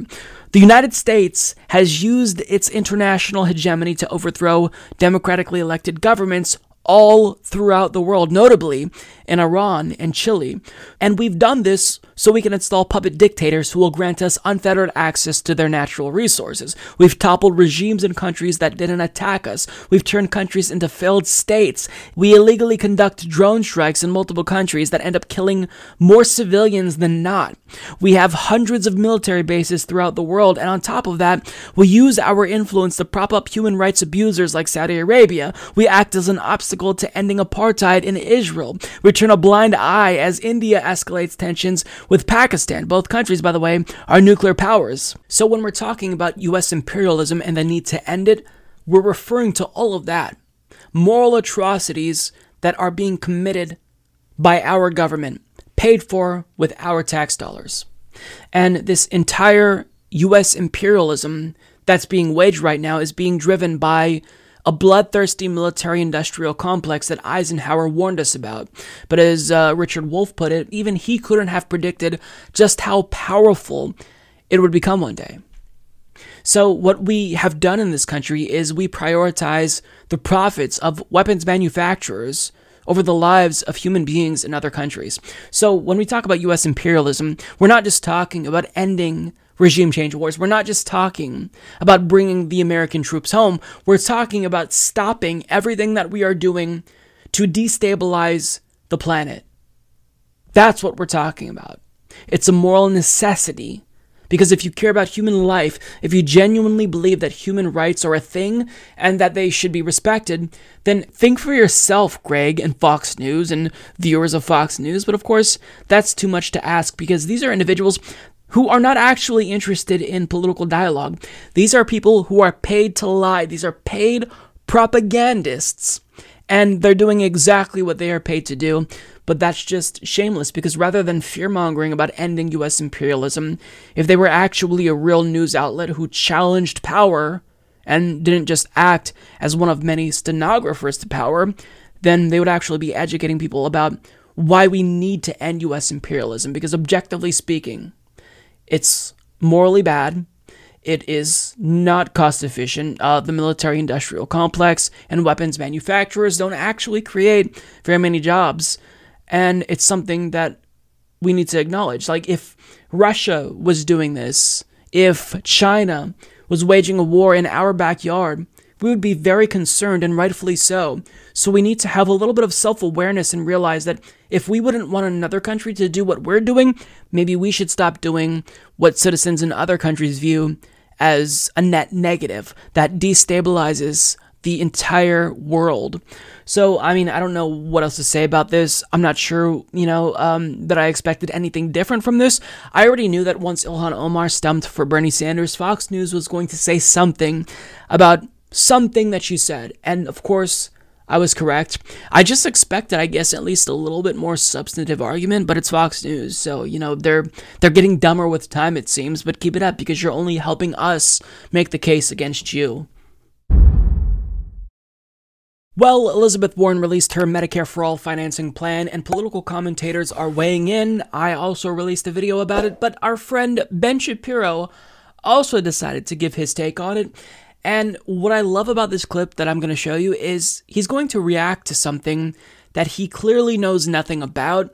And he's going to talk about numbers as if he's never seen them before because healthcare spending in the US it's astronomical, right, compared to other countries. But the way that he talks about this, it's as if he's never actually looked up how much we're already spending on healthcare. So it's evident he doesn't know much about US healthcare policy. In spite of that, he's still going to pontificate about a subject that he knows nothing about and proceed to make a complete and utter fool of himself. Um, and I'll admit, this was thoroughly enjoyable.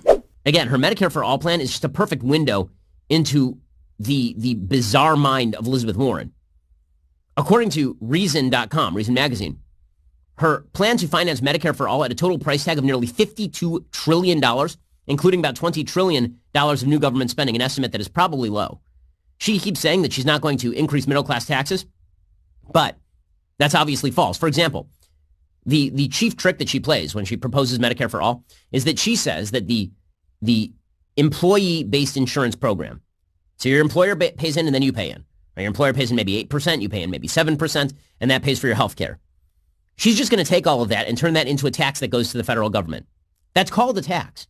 Now, people may say, well, it doesn't come out of my bottom line. Well, it does because, see, here's the thing. Your employer-based healthcare insurance is actually good. Medicare, not nearly as good. So she's just converting private expenditures into a tax and then not calling it a tax. But she refers to it as an employer Medicare contribution. Oh, it's voluntary now. Sure, that, that, that is in fact a tax, obviously. That was basically um, his head when he saw that 52 trillion cost. But, you know, something that he is conveniently leaving out is that the cost with Medicare for All at 52 trillion, that takes into account total healthcare spending, which includes federal, state, individual, private. But um, what he doesn't tell you is that actually not doing Medicare for All would cost more. It would cost more money. So Medicare for All is actually cheaper in terms of reducing total healthcare spending. But before I say that, I'll also just add that I also have my issues with the way that Elizabeth Warren funds Medicare for All. I prefer a payroll tax as opposed to her regressive head tax. With that being said, though, to say that 52 trillion is a type of shocking statistic, or he didn't say it, but I mean, it was evident in, you know, with the tone in his voice that this was somehow shocking, it goes to show you that he doesn't know what he's talking about. So I'm going to be extra kind to Ben Shapiro here, and I'm going to argue with statistics that he can't possibly disagree with. We're going to cite a conservative Koch funded Mercatus Center study to demonstrate how much we really are paying for healthcare in this country. So I want to show you this graph from the brilliant Andrea Whitty of connectthedotsusa.com who shows you just how much we are projected to spend over the next 10 years. This is according to an estimate by the Mercatus Center. That is 59.7 trillion overall. If you look at the total on that left bar, it's almost 60 trillion. So this estimate that Elizabeth Warren came up with is actually low. But to the right of that, you can see that moving to Medicare for all single payer will actually reduce overall spending by about $2 trillion. So when we saw all of these headlines about how a Koch funded study found that Medicare for all actually saves $2 trillion overall, this is what we're looking at. Overall health spending will be reduced. Now, there's a number of reasons why this will be the case, but a huge share of savings comes from the elimination of administrative costs. But, you know, that's kind of besides the point. What I want you to look at is federal spending, which is the yellow portion of these bars. So the federal government is already projected to spend trillions of dollars over the next 10 years on healthcare.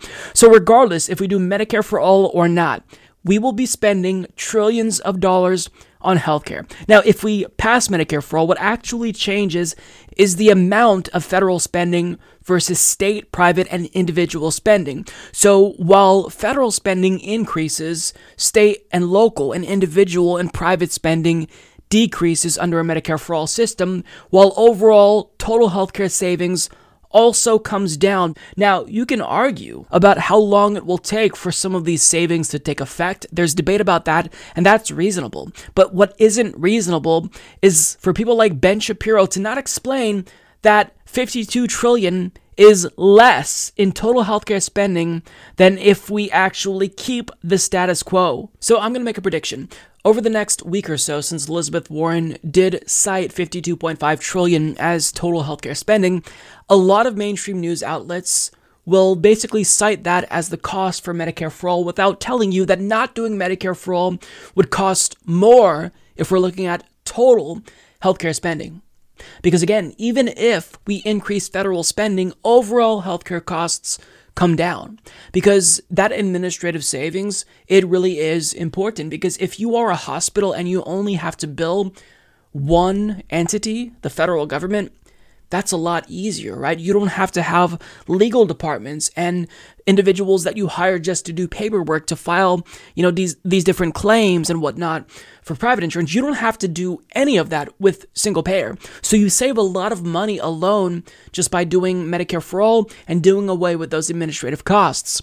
So you're going to hear people say 52.5 trillion, but please acknowledge that what that refers to is total healthcare spending over the next 10 years, and that is less with Medicare for all than if we maintained the status quo. Now, getting back to uh, Ben Shapiro's argument here, he also left us with another gem. Your employer based healthcare insurance is actually good, Medicare, not nearly as good. You're wrong. I mean, how out of touch do you have to be to make a statement like that?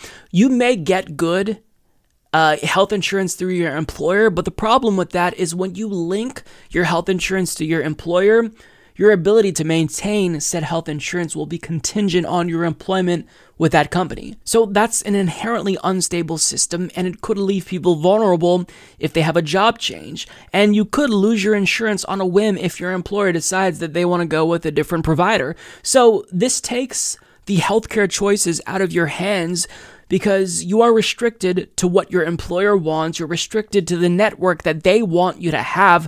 So it's not better.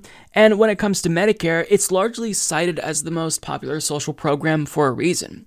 But here's the thing what Ben Shapiro isn't telling you is that before we expand Medicare to everyone, we are first going to improve it. I mean, there's a reason why the slogan that you'll see on the posters in Medicare for All protests is love it, improve it, Medicare for all.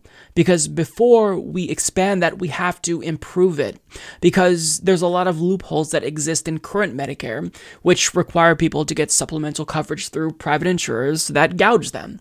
So, what we're trying to do is close all of those loopholes and expand coverage so that way, when we actually do roll out Medicare for all and expand it to everyone, it will be comprehensive. It will actually be sustainable. But Ben Shapiro, of course, I don't even know what type of healthcare reform he's in favor of. He'd probably say, well, we just need, you know, more of the private market and less government, which is incredibly stupid. And I don't want to strawman him, but I'm assuming if he is a conservative, that's what he'd opt for, right? A more neoliberal approach to healthcare reform, because that is something that conservatives and corporate Democrats have in agreement.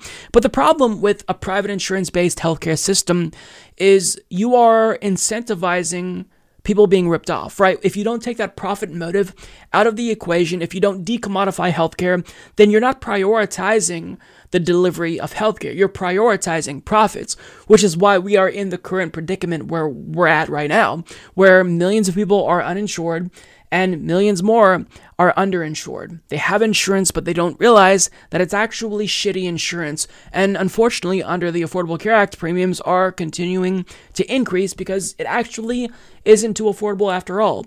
Um, what is affordable is pretty subjective. So, what matters is making sure that every single person, regardless of their income, has access to real healthcare and not just access to insurance, access to healthcare, meaning it's free at the point of service. And if they want to see a doctor, They just call their doctor, make an appointment, and show them their Medicare card. That's it. But Ben Shapiro, what he argues for is always going to be what's best for the private sector, what's best for multinational corporations, right? So it doesn't even matter.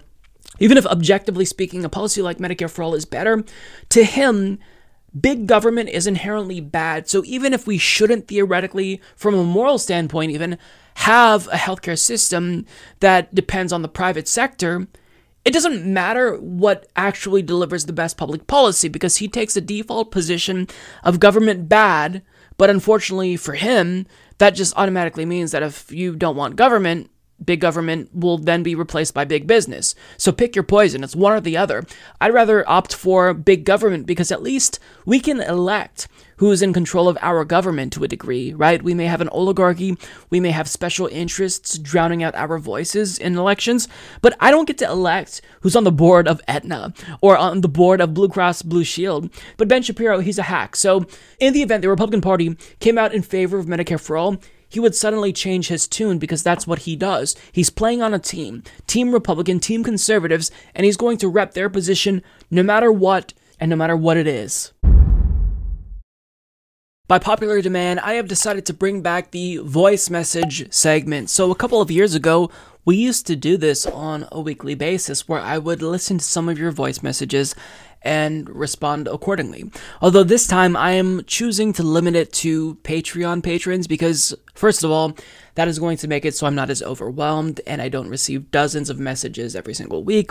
So that filter is necessary. And on top of that, I genuinely want to hear from people who support the show the most because I think that you are the most engaged with politics if you can support the show. But nonetheless, we could open this up in the future to more people. But for now, this is just going to be an extra Patreon perk where if you are a Patreon patron of the Humanist Report, you could submit a voicemail and I may listen to it on the show and respond. So this week we have a message from Brian, aka Pie Disliker, who's going to ask us about a potential running mate for Bernie Sanders. Hey Mike, I just wanted to get an idea of your thoughts of Pramila Jayapal potentially being Bernie's VP candidate.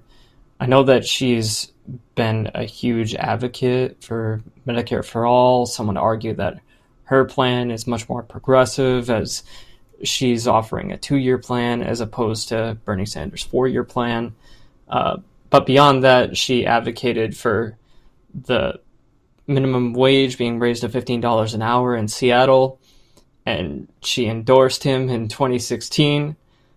So, uh, what are your thoughts on Pramila Jayapal? Because I know that she doesn't get a lot of attention uh, with comparison to some of the other progressive activists and government officials out there?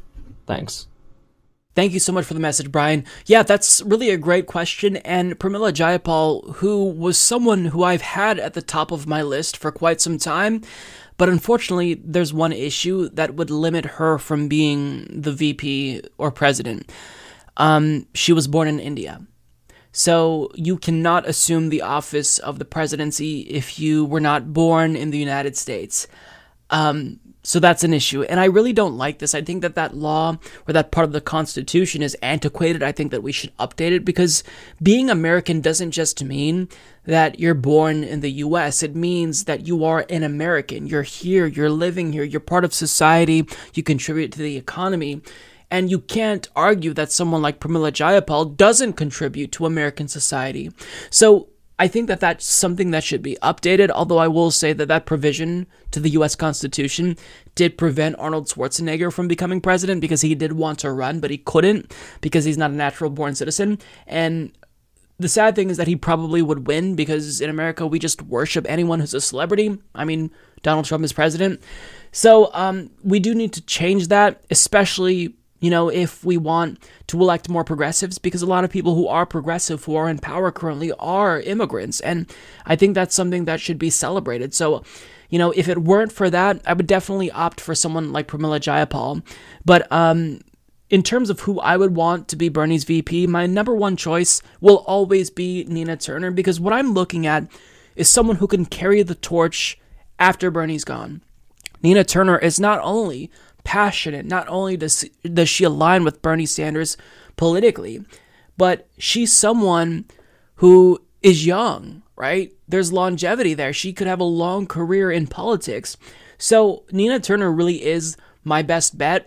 And I never really thought that that was realistic because she was only a state senator. So Bernie Sanders may want to not pick her because he doesn't want to be criticized that he's choosing someone who doesn't have that much political experience. But we're at a state in American politics where we have a reality television show star as our president who has zero political experience whatsoever. We have the mayor of a small city in Indiana, Pete Buttigieg, what uh, the media declares a top tier candidate, even though on average he's polling at 7%. So I say pick Nina Turner. Like, she is great. She'd fire up the base, and she absolutely is someone who unquestionably would carry on the torch. So it's going to be Nina Turner for me overall. But um, to Brian's point about Pramila Jayapal being very progressive, he's right. So her bill, even though it is intended to be a companion piece to Bernie's Medicare for All bill, her bill is better than Bernie Sanders' bill. I will admit that as a member of the Brotherhood of the Bernard, her bill's better. She also wrote the damn bill, and it's better. Now, the reason why, there's a couple of reasons, but the main reason why I like her bill better is because it has a two year rollout as opposed to Bernie's four year rollout. Now, this is something that I would hope Bernie would change upon, you know, um, passing the bill. Hopefully, he'd make his bill align with Jayapal's. But the reason why his bill has the four year uh, as opposed to a two year transition is because for whatever reason he allowed Kirsten Gillibrand to write that portion of the bill. And I'm assuming he did this so that way she would support it. But I mean, if she's not going to support it, then she's going to be criticized. So we shouldn't be allowing them to write bills for us if they don't actually have our interests in mind, right? So I don't like that. And I, really hope that Bernie Sanders would change that.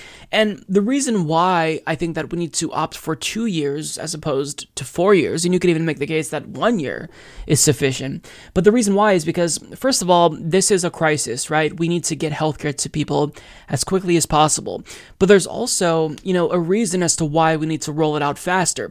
We saw how public support for the Affordable Care Act was undermined. So during that four year period, one, Republicans could rally against it, fearmonger about it, and um, make it more difficult to protect because we already know that once it's passed and people get Medicare for all, they'd love it. But we just need them to get that. Like we need to put it in their hands so they want to keep it. Um, so that's one argument. On top of that, during that four year transition period, if you pass Medicare for all as it is and we have that duplicative ban, we're essentially getting rid of private insurance. So if these private insurance companies know that they've got four years left to live, what's going to happen? Well, their investors are probably going to bail and move on to the next money making venture. They may close down earlier than expected and not stay in business for the remaining four years or three years. And what's going to happen if that is the case? Well, people would temporarily lose their health insurance. Now, of course, it's good because they're getting Medicare, so this is a short term issue, but nonetheless, it's an issue that would create a more rocky rollout for Medicare for all than is necessary. So that's why if I see Bernie Sanders as president, I'm going to push him to fight for a two year rollout as opposed to a four year rollout. Now, look, I'll take either one. I'll take the four year rollout. Hell, I'll take Elizabeth Warren's version of Medicare for All, where she funds it with a regressive tax. Like, that's not ideal, right? We'd push her if she actually fought for it, which I don't think she would, but if she did, we'd push her to change it. But it's just a matter of getting politicians to align with what we want and what is the best policy.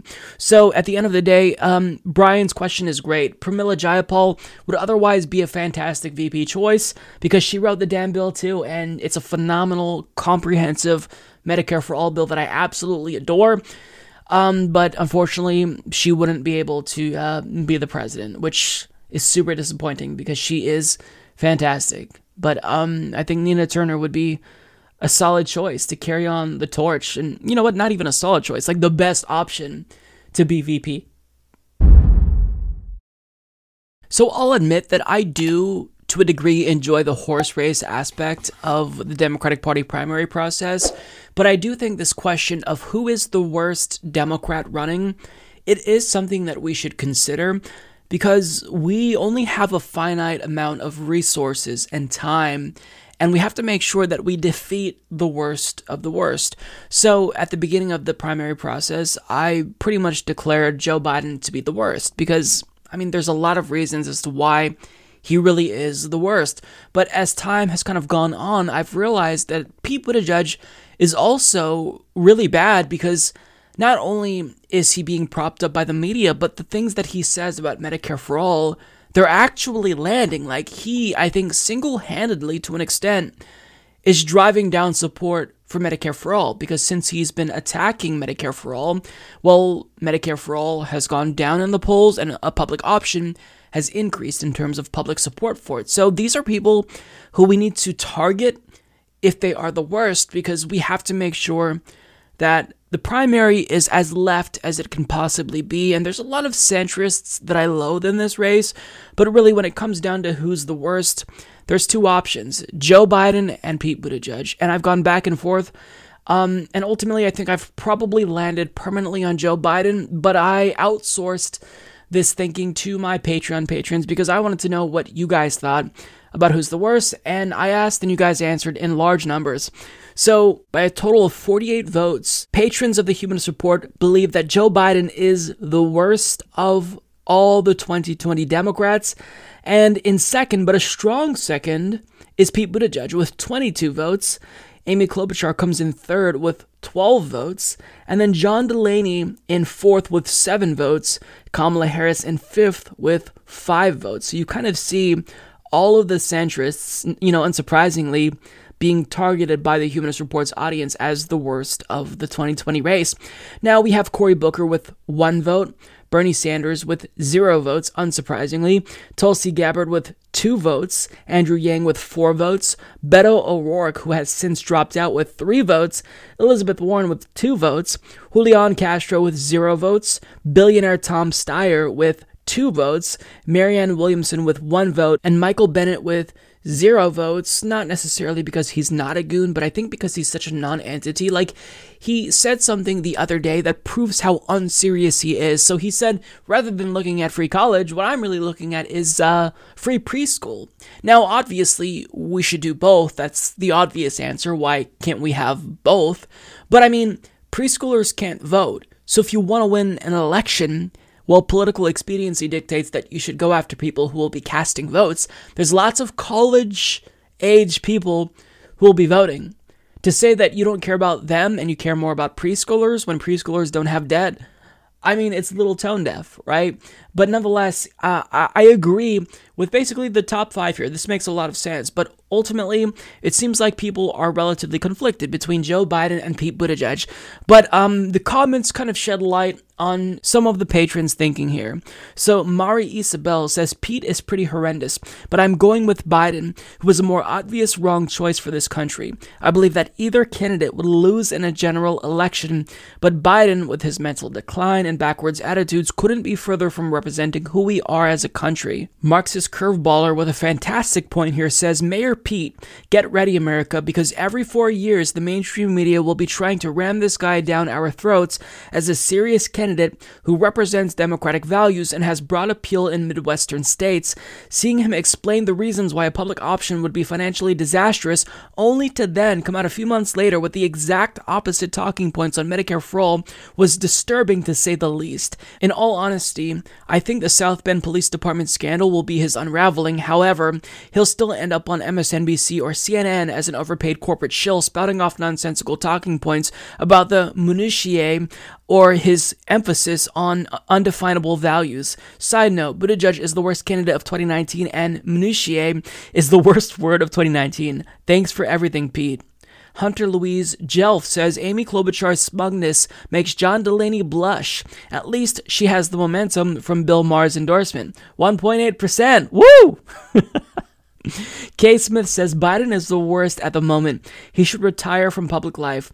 Tom Steyer is also awful. He used dirty tricks to develop his email list, then bought his way into the race and onto the debate stage. His only idea is we must beat Trump. We never need another billionaire president. Are you listening, Michael Bloomberg? Borden says Beto was my pick. The ratio of hype to substance is so wildly off. There's no table tall enough for him to stand on to reach the presidency. Christian LaSalle says it was a tough decision between Klobuchar and Mayor Pete, but I went with Pete since he is probably the most effective in arguing against Medicare for All.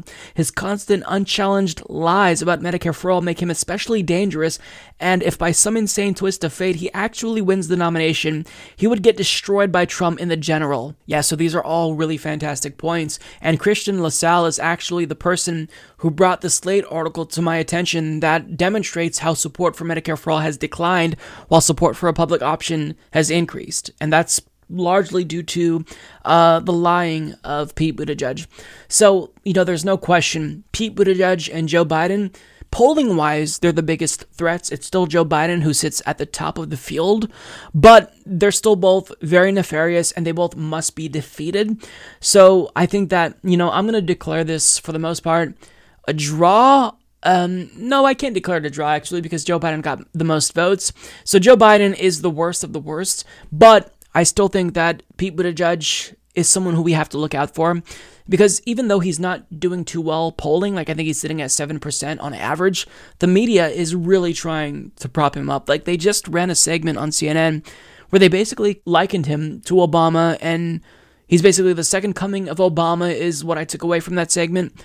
It's just embarrassing. Like, this is a manufactured candidate who wouldn't have a leg to stand on if he wasn't being propped up entirely by the media, which is so frustrating because it demonstrates how powerful the media is. They can pick and choose uh, winners and losers. It's why, you know, I display this book because um, it's true. They manufacture consent. They are more, you know, subservient to power than um, state run governments and authoritarian regimes. But that is like I'm getting on a tangent. Joe Biden's the worst. That's the takeaway. Um, yeah, let me know your comments down below if you're not a participant in this poll, who you believe is the worst, and also I'd like some more poll ideas because I do want to continue with this trend. Um, I think that it's it's fun, and uh, I want to bring this back. I think that more interactivity with the audience is not just fun, but it's it's better. It makes for a better podcast if I'm getting the input of people who watch it and support us the most. So I'll leave that there. So it's obviously the case that women make up more than 50%, at least 50% of the population, yet less than a quarter of them serve in Congress.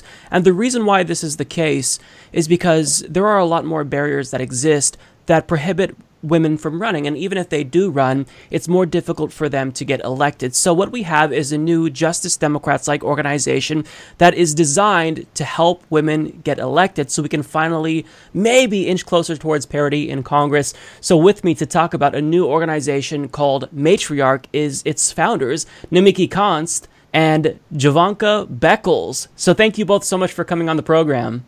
Uh, thank you for the invitation. It's a pleasure. Thank you, Mike. Nice to see you again. Nice to see you again as well. So, tell us a little bit about yourself. So, I'm sure that my audience is familiar with Nomiki Konst. So, um, we're going to start with Jovanka, and then we'll head over to Nomiki and get a quick update. Jovanka, tell us about yourself and your affiliation with the organization. Uh, well, let's see. I am a longtime activist. I've lived in the city of Richmond for a long time, and decided to uh, decided that I could make a difference uh, by by running for office. So I ran for office in 2008. Uh, let me just back it up a little bit. I'm a, I, I work for the county as a children's mental health specialist, and uh, working with children and families, I see firsthand the challenges that families have, uh, and and you know in working to increase the quality of life for the families that I work with, I realized that there was something lacking, and what was lacking was policy. Uh, and so I decided to run for office uh, to be able to make a difference and create the kinds of policies that would help my families, specifically the families that I work with in West County, the majority being people of color. Uh, so I ran for office in 2008, uh, lost uh, by slim margin, uh, won in 2010, was re-elected in 2014, uh, ran for assembly because, again, city policy is one thing, and, and that's a good thing because we can do so much at the local level. Uh, but I realized that, all, that that there were policies that we couldn't implement at the local level. We needed some state policies, and so uh, I ran for off, uh, state office, state assembly uh, in 2018. Uh, we lost by, I would say, a small margin, uh, but it was a grassroots effort with very little money. and it was at that time that I realized how difficult it really is to run for a higher office working full time. I work full time. Uh, and it was very difficult for me to take off. And you know, like my opponent, who was independently wealthy, uh, and uh, it really was a challenge. So when we started talking about it, Nomiki contacted me and other women, uh, I thought this was a great idea because as working women, we, uh, particularly women of color, we really need uh, the boost and the support and the sisterhood that that we are building here. Yeah. How about you, Nomiki? What have you been up to since we last talked to you? I was like, she, she just she just covered it. hey everyone. Uh, well, you know, um, I did run for office this year, as as much of us uh, who are involved in Matriarch have. I would say about uh, fifty percent of our advisory group um, of over three dozen women is made up of, of women who have run for office, been in office, uh, or are currently in office. And one thing that just became very clear as I got to know so many of these women over the past few years in in the progressive movement is there are obstacles that are just not laid out in a serious way uh, when you go to these trainings to run for office. So if you're a woman and if you've been interested in running for office, there are maybe a thousand different trainings out there.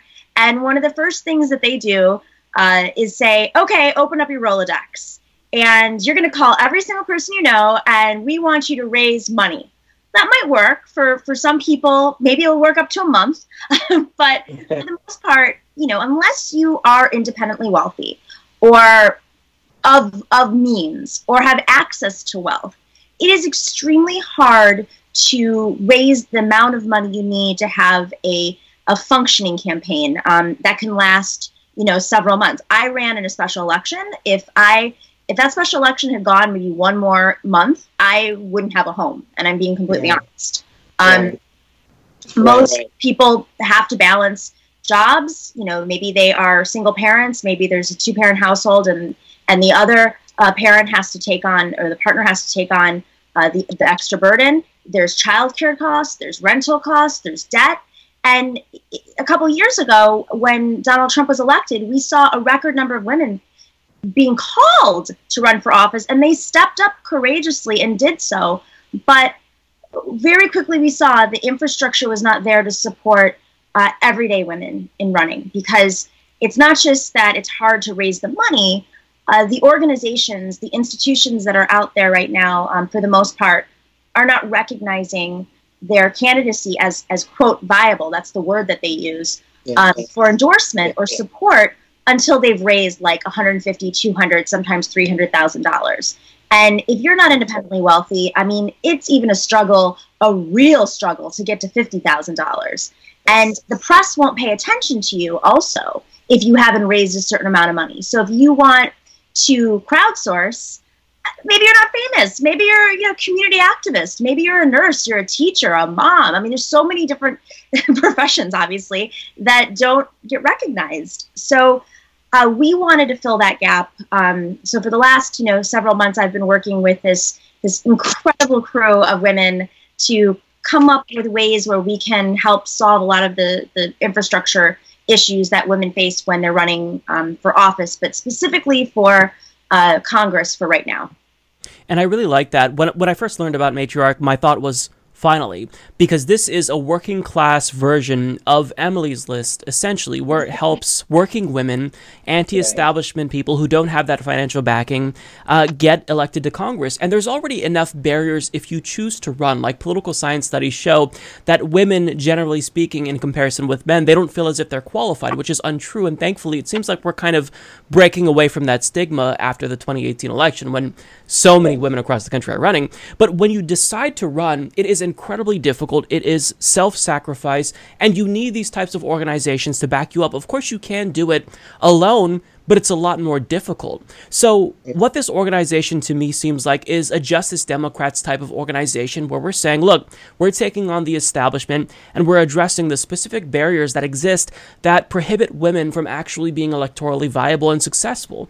And we absolutely need that because this descriptive representation is incredibly important. Like I cited the statistic about less than a quarter of women being in Congress, but when you um, when you actually look at women of color, it's eight point seven percent, which is abysmal. We need these voices in Congress. We need their perspectives in Congress. And there is this difference between descriptive and substantive representation, but more often than not, descriptive representation, just getting people in Congress that are representative of, you know, the public demographically speaking, it leads to uh, substantive representation, real change. So that's why this organization is so important. So I wanted to ask you, Jovanka, in terms of what the short term goal is for 2020 and 2022.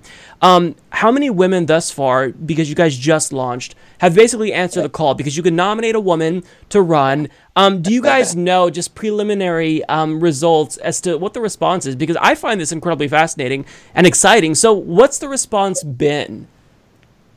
Well, it's my understanding from the you know the uh, uh, co- coordination that uh, the collaboration that we're currently undergoing. There, it's been a really um, high number of women who are responding, uh, either via through social media, directly through us, and so I feel like that's really exciting that that women are feeling that okay, finally, there's an organization that's really there to help us as working women. Um, that uh, you know, grassroots candidates uh, working people. Nomiki mentioned earlier, uh, nurses and teachers, and you know myself as a as a mental health specialist. I mean, we have so many professional women that are are are in the trenches every single day, and and what better voice to represent us, right, as as working people than than us. Uh, so I know that there has been. I, I don't have the numbers uh, in front of me, but I know that we've had uh, overwhelming responses to uh, to the call sort of a, a for action. Um, maybe Nomiki, you might be able to to fill that in in terms of the the actual numbers. Um, I don't have the number as as of the moment, but yeah. I say that it's it's coming in. I mean, every single time we check the monitor, it's like, oh, another one just came in. And what's incredible to see is the the number of women who've been nominated by several people, sometimes into the dozens, uh, from across the country, but especially from their communities. Um, it doesn't mean that it's exclusive. It just, it, I, you know, we know that that community support is super important, but it's it's so amazing to see um, people around the country looking at races that may not, you know, be even close to them, but they're very curious about what happens in Texas, what happens when Kentucky goes blue or Virginia goes blue, and they're investing in a national partnership, a progressive coalition, and um, and we're we're excited to be able to help facilitate that. Yeah, I was going to say that I really see that you know we have a we have a movement, uh, and then we have some some amazing I think super women that that are leading the way thus far in, in Ilhan and and you know Alexandria and and women are seeing that yes I'm an ordinary woman. I can do this. I know what the issues are. Shouldn't I be in a position to be able to create the kinds of policies to help us uh, through these issues and that help us to have a place at the table, a seat at the table. Um, so this is this is really exciting, and and I'm really so honored to be able to be a part of this amazing movement. Yeah, to me, this feels like a paradigm shift where before women were essentially shut out from politics unless they were wealthy, right? If you if you're wealthy, right. you can do pretty much anything. But if you're a working class woman who we want right. to represent us the most because there are mostly normal working class people in this country, then you know right. we need you to run. But there's so many obstacles that make it so difficult. So this it does feel like a paradigm shift in terms of more women getting involved and just uh, you know women really becoming the face of the progressive movement. I mean, you, you stated yeah. it. Ilhan Omar.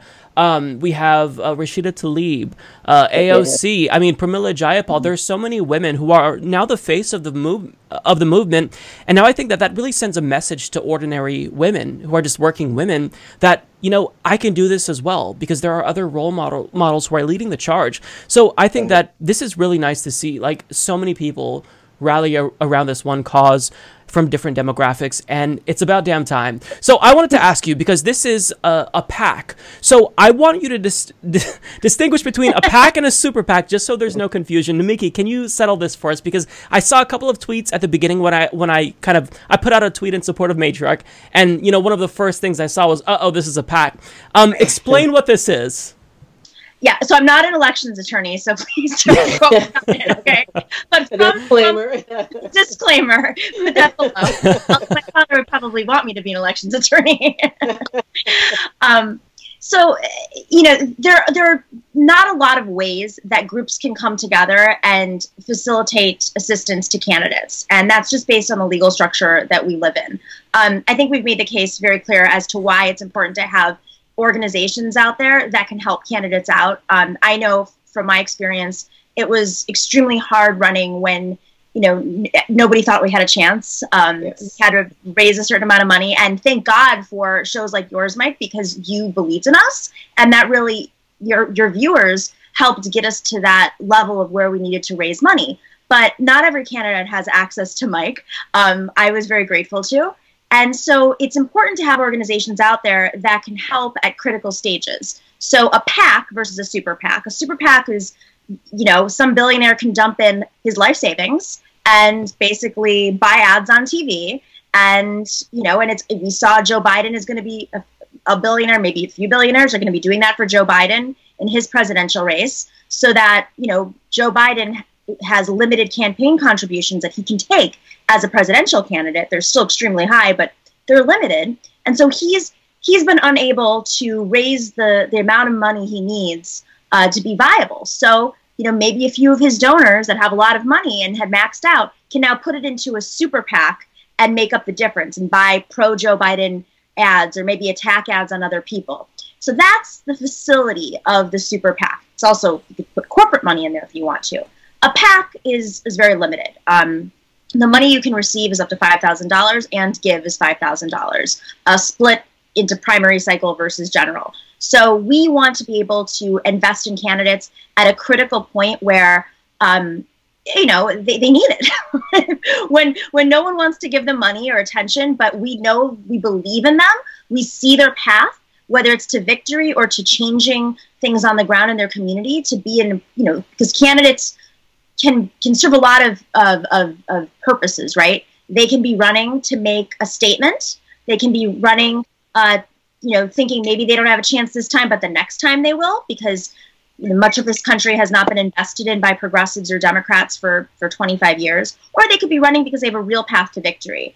And so we want to invest in a candidate uh, that we believe in and um, and offer other resources. I mean, Jovanka is one of our extraordinary women in our sisterhood that is opening up their time and energy into supporting and having the backs of these candidates. And so we, we don't have our slate of candidates yet, but uh, once we do, we're based on contributions, of course, we're going to be offering assistance um, in so many different ways. And that's something a super PAC doesn't do. Uh, that you know, hopefully down the line we'll be doing other um, educational, you know, trainings. But uh, 2020 is underway, so we're we're just trying to get as much done in this short period of time that we can to help candidates out that might be facing primaries earlier rather than later. Yeah. I hope that answers the question. No, that's that does that totally answers the question. The takeaway for viewers essentially is that this is not a dark money group. Like this is a grassroots Absolutely. organization, and I'm going to put a link on the screen and really highly encourage you to donate because these organizations, like even though we all hate money in politics, you know, the problem is that it's a necessity if we do want to win. And if you want to empower matriarch, to empower grassroots women, then they do need that money. And so even if you can chip in a dollar, you know, at a minimum, or, you know, find out a way to support it, you know, otherwise, uh, that really does matter. It is important. This is basically a nationwide movement. Um, I don't view matriarch as like, just one component, one thing. Like I view them as a microcosm of a bigger issue, as one part of our whole movement, you know, this labor movement, the women's rights movement. This is all just one collection. We're all in this together, basically, is what I'm trying to say in a convoluted way. So they need money. So if you could donate anything to them, that would be incredibly, incredibly helpful because these organizations, they really need a boost of money, especially at the beginning. Like Justice Democrats, they had TYT and Secular Talk to really help Right. boost their name. So we need to do this for Matriarch because this is important. This is a cause that really matters. And if we want to make sure that we up our chances of winning elections across the country, then we need as many organizations as possible. And this is an organization that is needed, that's much overdue, and they need your help. So I wanted to ask you guys this is kind of a generic question, but I do think it's important because a lot of people, they just kind of feel as if they're overly cynical. I can kind of, you know, uh, sympathize with that viewpoint. And if you're a woman in this country, you, you kind of see the trajectory that we're on, right? You know, women's rights issues kind of is put on the back burner. We have Donald Trump in president who's incredibly misogynistic. So if you're a working woman, uh, what is your message to them? And why do you think that they should run for Congress in spite of what they might think personally? Right. Well, because our, our, women's issues are, you know, is intersectional, right? We, we, you know, we are black, we are queer, we are immigrants, we are mothers, sisters, right? It's a, you know, our issues uh, uh, are intersectional, and no matter, you know, where we come from, what our background, maybe even our passion, as long as we have the, as long as we have the passion uh, and support, because there's no way I could have even ran a successful uh, assembly race without so much support, without the grassroots um, passion that comes along with that and knocking on doors. So no matter you know where where you come from, uh, as long as you recognize that problem in society, um, that there is injustice, particularly as women and women of color. You know, we experience injustice every single day, and so we recognize it. We see it firsthand. We look at it in the eye, uh, and so knowing that knowing what the solutions are, policies, creating the kinds of policies. We are not getting the policies that we need uh, from men, and we're not getting it from white men. Um, and so we have to look to each other, right, for those uh, for the for the change that we we want to create. So I say it is a scary thing. Uh, our lives change when we run for office, and, and having to do it full time is really what helps it helps us to be successful. Um, but you know but but do it and go for it and and you will not be alone and that's what's so powerful and and and beautiful about this organization is that we are a sisterhood we we, we recognize the challenges uh, and we we've got your back you know the message is that you're worthy like what i try to tell people is that you are qualified to run for Congress if you care about yes. political issues. Because think exactly. about some of the people who are serving. Like we have Louis Gohmert as a sitting member of Congress. If he can do it, anyone can do it. You are qualified. So I like to use that as an example to put it into perspective because we need you. Like representation is so crucial. Jovanka made such a good point about the policies that are being passed because there's a 2014 Princeton University study by Drs. Gilens and Page that I like to cite that, you know, when it comes to policy outcomes, average citizens, they have zero impact. It's statistically insignificant. But elites and special interests, they actually do have a substantial impact. So we're getting policies passed that benefit rich people, and rich people disproportionately are white dudes. So if right. we want to change that, we have to start changing the structures. And that means we increase representation for women. It's absolutely crucial. So um, Nomiki, any lasting thoughts that you want to leave us with? And I want to give you both the opportunity to make the last pitch to donate because this is incredibly important. This is a grassroots movement, and money is needed in order to get these types of organizations off the ground because that money it's not just going to matriarch. What what you do is you train candidates. You help them. You give them money. And this really helps. Like justice democrats was incredibly instrumental in electing aoc and we want lots of mm-hmm. aocs we want to mm-hmm. broaden the squad. So we want Bankas. absolutely. We need more people to get in power in congress and represent us. And like we see how AOC and Ilhan Omar, for example, are doing such a great job nationally speaking. So if we broaden that, I mean, think of the change that we, we really could accomplish. So, Nomiki, what's the last pitch that you want to make, and any lasting words from uh, both of you? Yeah, just some lasting words in terms of um, the electability factor. You know, there there has been a movement over the last, you know, 70 years, but really the last, you know, 40 years in particular, to uh, elect women to reach parity in Congress. What that means is a little bit, you know, so we have equal representation in Congress. And we've had a couple of really great years in which, uh, one of which was 2018, where record number of women were elected. And, and you know, there was one, I think, in 1992 and then in 2006. But one thing to keep in mind there is that um, yes, record number of women ran because they were fed up with the system. They were fed up with Republicans who had really betrayed the country, whether it was uh, you know, Bush Senior or it was Republicans during the war um, in Iraq. And of course, you know, in 2018, it was post Trump. But we have to think beyond those moments, beyond the like critical mass, horrible Republican moments. We have to think what does it mean to build an infrastructure so we reach parity? And I think what's unique about Matriarch is we have a platform that is intersectional. It's a platform based on economic justice, the Green New Deal, yes. taking no corporate money and, and, and, supporting candidates that don't take corporate money.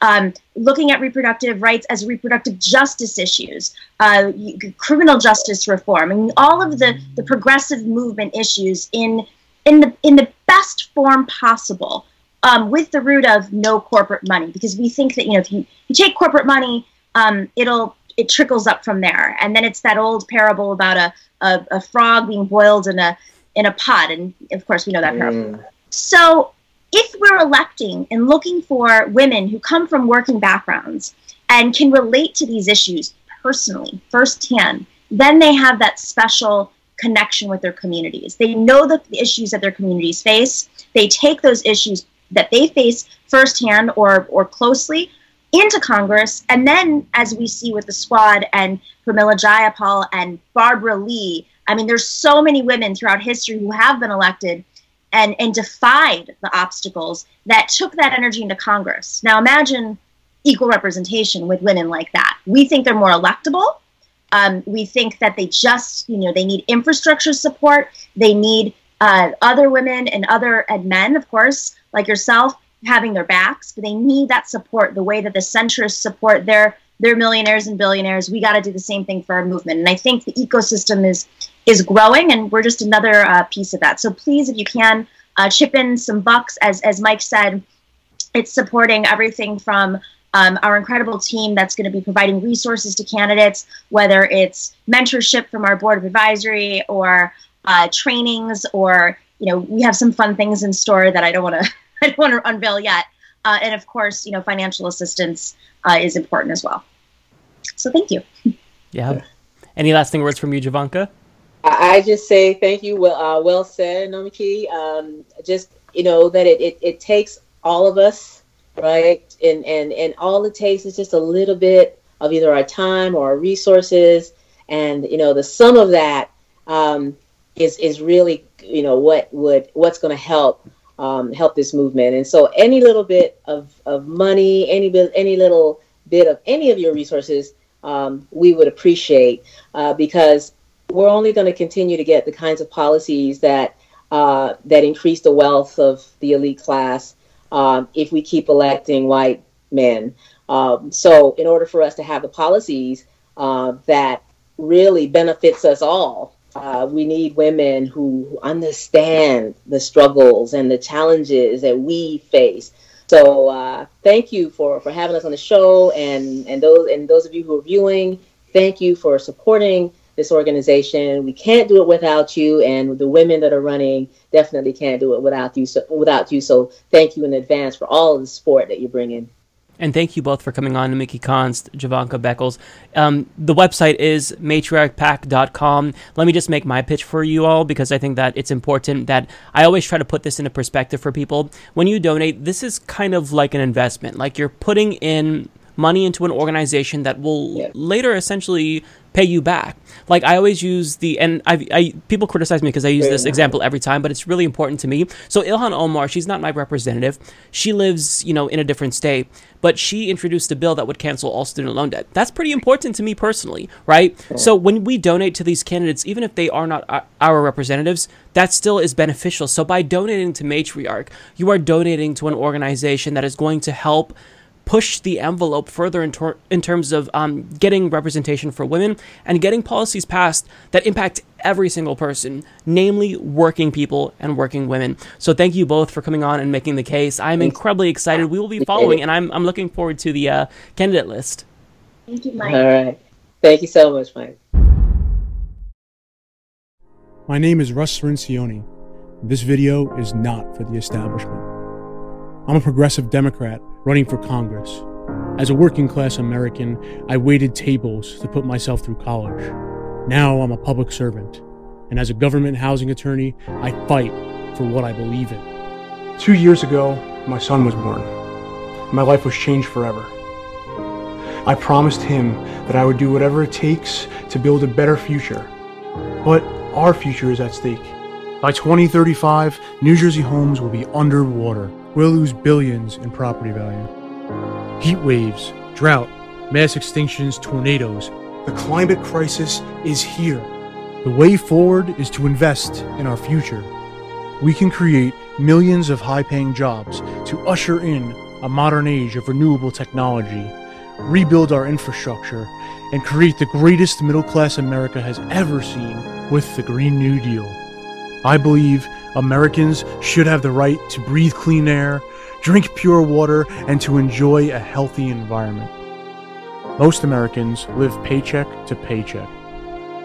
We work longer hours, but our wages stay the same. The cost of healthcare keeps rising, but covers less. Millions of people have no health insurance, and every year people die because they can't afford it. That's why I support Medicare for All, because it will save money and save lives. Running for Congress wasn't in my plan, but when our representatives said no to the Green New Deal and no to Medicare for All, that's when I knew now is the time to fight. Politicians that take big money from oil and gas lobbyists will never solve the climate crisis. Politicians that take big money from health insurance and pharma lobbies will never give us Medicare for all. We win when we elect people that reject big money. That's why I've pledged to take no fossil fuel, corporate PAC, or lobbyist money, to stay true to working class Americans. We must eliminate corruption in politics. And we won't stop there. We can have opportunity for all with free public college and student loan debt cancellation. And we can have a federal jobs guarantee with a living wage. We can invest in our families with universal child care and paid family leave. New Jersey deserves a leader who puts our working class families first. My name is Russ Cirincione, and I'm fighting for justice. Together, we will create an America that works for all of us. Hello, everyone. I'm here with Russ Cirincione running in New Jersey's 6th Congressional District against Frank Pallone, an infamous corporate Democrat who is known as the enforcer for Nancy Pelosi. And he's here to tell us why Frank Pallone's got to go and why he would actually be a voice of change in the Democratic Party. Russ, thank you so much for coming on the program. It's my pleasure, Mike. Thanks for having me. I love your show. So this is really surreal for me being here. That's awesome. Thank you so much. That means so much. Well, look, I've been following your campaign for a while, and I am thoroughly impressed. You pretty much check all of the boxes. You say Medicare for all, but you specify single payer Medicare for all. Hmm. no type of, you know, compromise, Medicare choice, Medicare for all who want it. It's Medicare for all single payer. You're talking about the Green New Deal, student loan debt cancellation.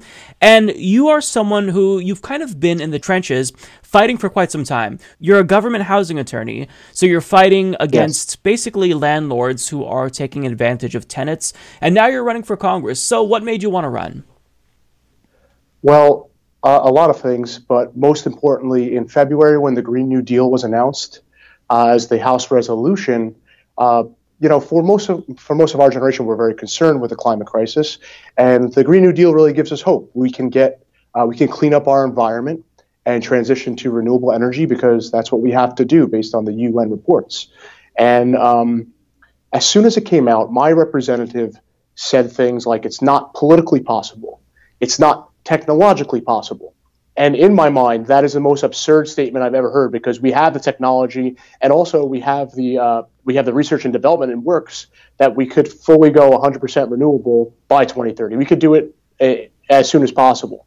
And what, when he said that, it just became very frustrating for me because I have a two year old son, and my son's future is shaped by how we deal with the climate crisis today. His his life in 10 years is going to be is directly related by what we do today. If we can't end the fossil fuel age and switch and clean up our environment, I, I just don't want him to be uh, f- faced with dystopia. So at the time, Frank Pallone said no to the Green New Deal, he became one of the biggest threats to my family. And then uh, the, the final nail in the coffin, really, in June, a fossil fuel company uh, tried to put a pipeline through our township in New Jersey, in Old Bridge, a fracked gas, uh, natural gas pipeline that would cut through Jersey, provide no economic benefit, and go to the Raritan Bay, disrupt the wildlife. They tried to put it within a few miles of my house. And that was the final straw. The fossil fuel company came after my family came after my son's, the air that my son breathes, threatened him with asthma, threatened him with lung conditions. And at that very moment, I decided that there's nothing that can stop me from doing everything I can to switch to renewable energy, to fight for the Green New Deal, to fight for my son's future. And that's really the main reason I'm in this because uh, my son's everything to me and my wife, you know. Uh, also, I'm really upset with how corrupt politics is. You know, how the big money dominates everything in our elections. Uh, you know, the, the billionaires uh, really influence our elections so much that we've become an uh, oligarchy, right? Where our Congress only responds to the donors and popular opinion has very little effect on what actually gets done in Congress. So that's really upsetting to me because, you know, as you mentioned, I'm a government attorney, so I fight for housing justice. We have ethical rules of loyalty to the state agency that we work for. I want to bring these ethical rules of loyalty to the people in New Jersey's 6th District and in our entire Congress. So that's what I'll be fighting for as well anti corruption provisions. Um, and we'll be calling out every single politician that does take money from the billionaires and the corporate PACs and the lobbyists. So we take no corporate cash because we can only control what I do right now. Uh, and in the future, hopefully, we'll see a corruption free government. Yeah, well, thankfully, candidates like you, you're really trying to set a new standard for the way that you run campaigns. And even if you disadvantage yourself in a sense by not taking that corporate PAC money, you really demonstrate to people that you're going to remain principled. You're not going to sell out. You're not going to accept money from fossil fuel industries that have a financial interest in ruining the planet, ruining, you know, your own hometown. So I think it's really important. And one thing that I noticed about you is you really do put this strong emphasis on getting money out of politics which is something that we need to talk more about. I mean, we're always focused on the issues, but the root cause to pretty much everything, like all the issues, is the commodification of the electoral process, like money in politics. It's making every other mm-hmm. issue that much more difficult to have some type of political solution because everyone takes money from the industry, so they're too afraid to stand up to that industry. And even if you're not necessarily corrupted by an industry in Congress, you know that they can oppose you by bankrolling a future opponent. So nobody's brave enough to really stand up. So it's really important that candidates such as yourself run for Congress. And that's what you're doing. So I wanted you to talk a little bit about your experience uh, fighting for tenant rights because you shared a couple of really interesting anecdotes on your website about what you went through and who you represented. And I found it absolutely not just fascinating, but really wild because it just really goes to show you how important tenant rights are and why we really need to be talking, I think, more clearly about housing for all. So, can you share a couple of personal stories? So, I spent a lot of time. I I spent a lot of time in housing court, and you know, when tenants uh, tenants' homes are on the line, uh, it's it's just a psychologically damaging thing to tenants. And I, you know, I've seen a lot of tenants being uh, frustrated and like. Usually, when somebody has a problem with, with their housing, it's because of some some other economic problem, right? So, like they lose their job sometimes, um, and, th- then they can't pay rent. So, I, I don't see uh, how I, I want to see more housing justice in our entire country. I, I want to see uh, broader tenants protections for even uh, especially people in the Midwest that have very few tenant protections.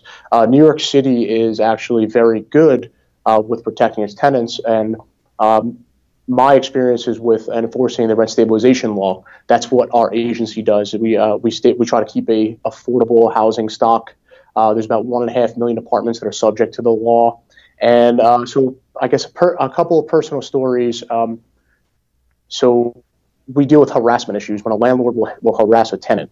And the particular story that I talk about on the website is um, a landlord was allowing a dog to run free in the hallways, and the tenant the tenant was actually uh, you know attacked by the dog, like chased into her apartment. And she complained about the situation, and instead of fixing, you know, like keeping the dog in the house or, or in the apartment, the landlord just uh, retaliated against the tenant, which makes no sense. Like all he had to do was keep the dog uh, in, in his home instead of running free in the apartment building.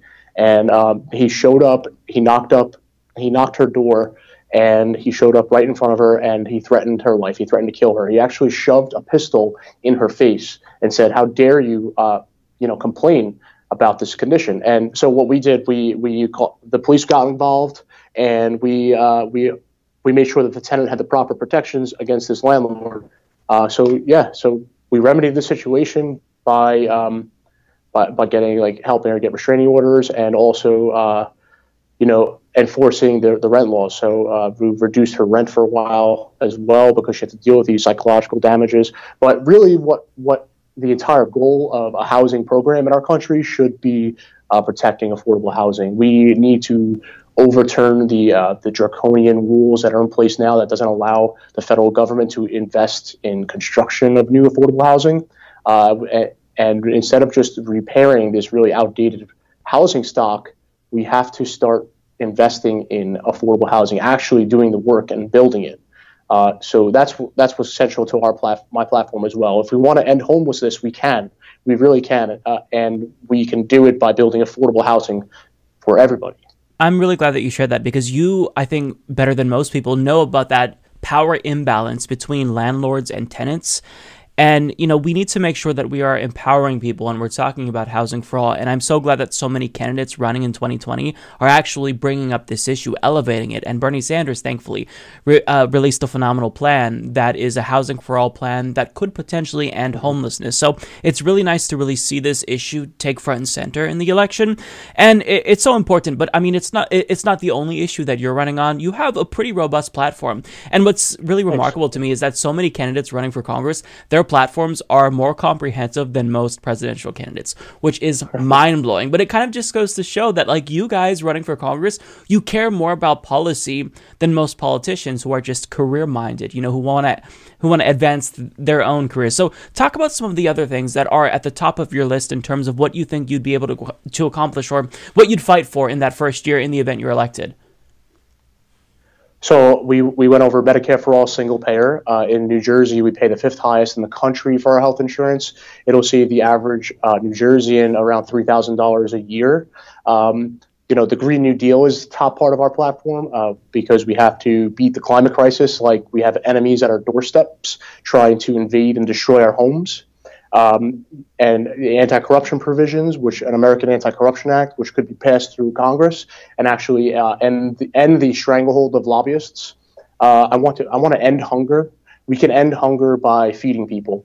I want to create thousands of indoor uh, hydroponic uh, or aquaponic uh, vertical farms that will produce organic food. We have to really rethink our food bill, our our, uh, our farm bill, and for New Jersey in particular, it's about a billion dollar a year industry. We're the top producers of different fruits and vegetables here.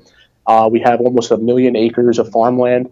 And um, so, to, to me, what we really have to do is invest in sustainable organic farming. Uh, our current food bill actually subsidizes corn and cotton. And I don't know when the last time anybody ate cotton was, but it does not belong in a food bill. You know, um, we actually do not subsidize organic farming. It accounts for less than 1% of our farm bill and our, and our investments there. Uh, and we have to change that because, you know, organic farming is uh, pesticide free. And to reduce the costs, indoor vertical farming essentially allows you to use no pesticides because it's an indoor contained environment. And if we construct these across the country, they can be community, community owned, uh, community, create thousands of community jobs. And also, we could feed the people who need it the most. And we could also provide low cost organic food for everybody. So everybody wins. Um, so that's another part of the, our platform. Uh, there's there's so many things like we have to expand disability rights. We have to fight for digital privacy rights. Uh, I believe in regulating cryptocurrencies and clarifying tax issues there. Um, you know, and also free public college. Of course, we need that and canceling student loan debt because if we want to be competitive on a world stage, we have to have a well educated workforce. And to, to really uh, indebt like 50 million Americans uh, and tie them to this uh, like sometimes six figure student loan debts is is uh, is unacceptable to me. I mean, personally, I have student loans as well. My wife and I have them, and you know, uh, we're we're really lucky that we that we were able to um, we're able to afford like a lot of things of modern life. But I, I just think that it's a drain on the economy. And if we unlock that economic potential by forgiving the student loan debt and canceling it fully, then we'll have a an, an insanely uh, an insane economic boost in the next few years, which pays for itself over a decade.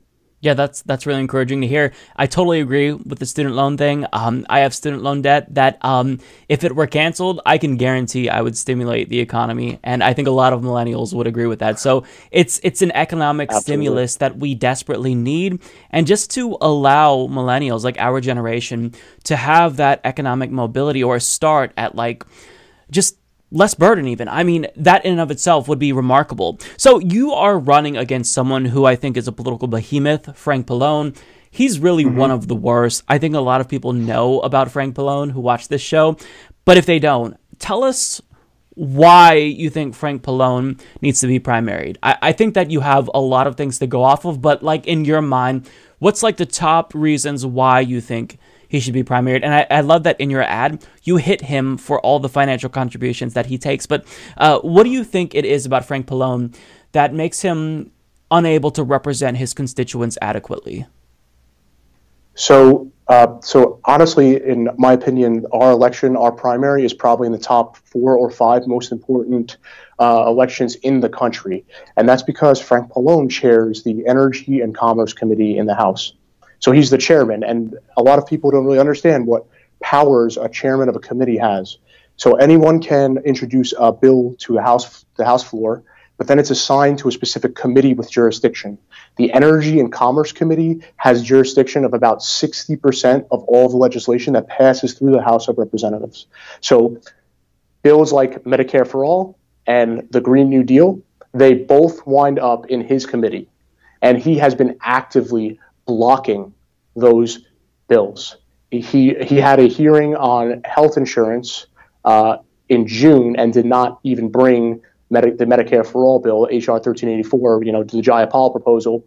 He did not even bring that to the hearing. He did not bring it to the committee. And it's essentially going to be stopped there forever. He took $1 million from the pharmaceutical industry and the health insurance lobbies last cycle alone. And they're still funding his elections.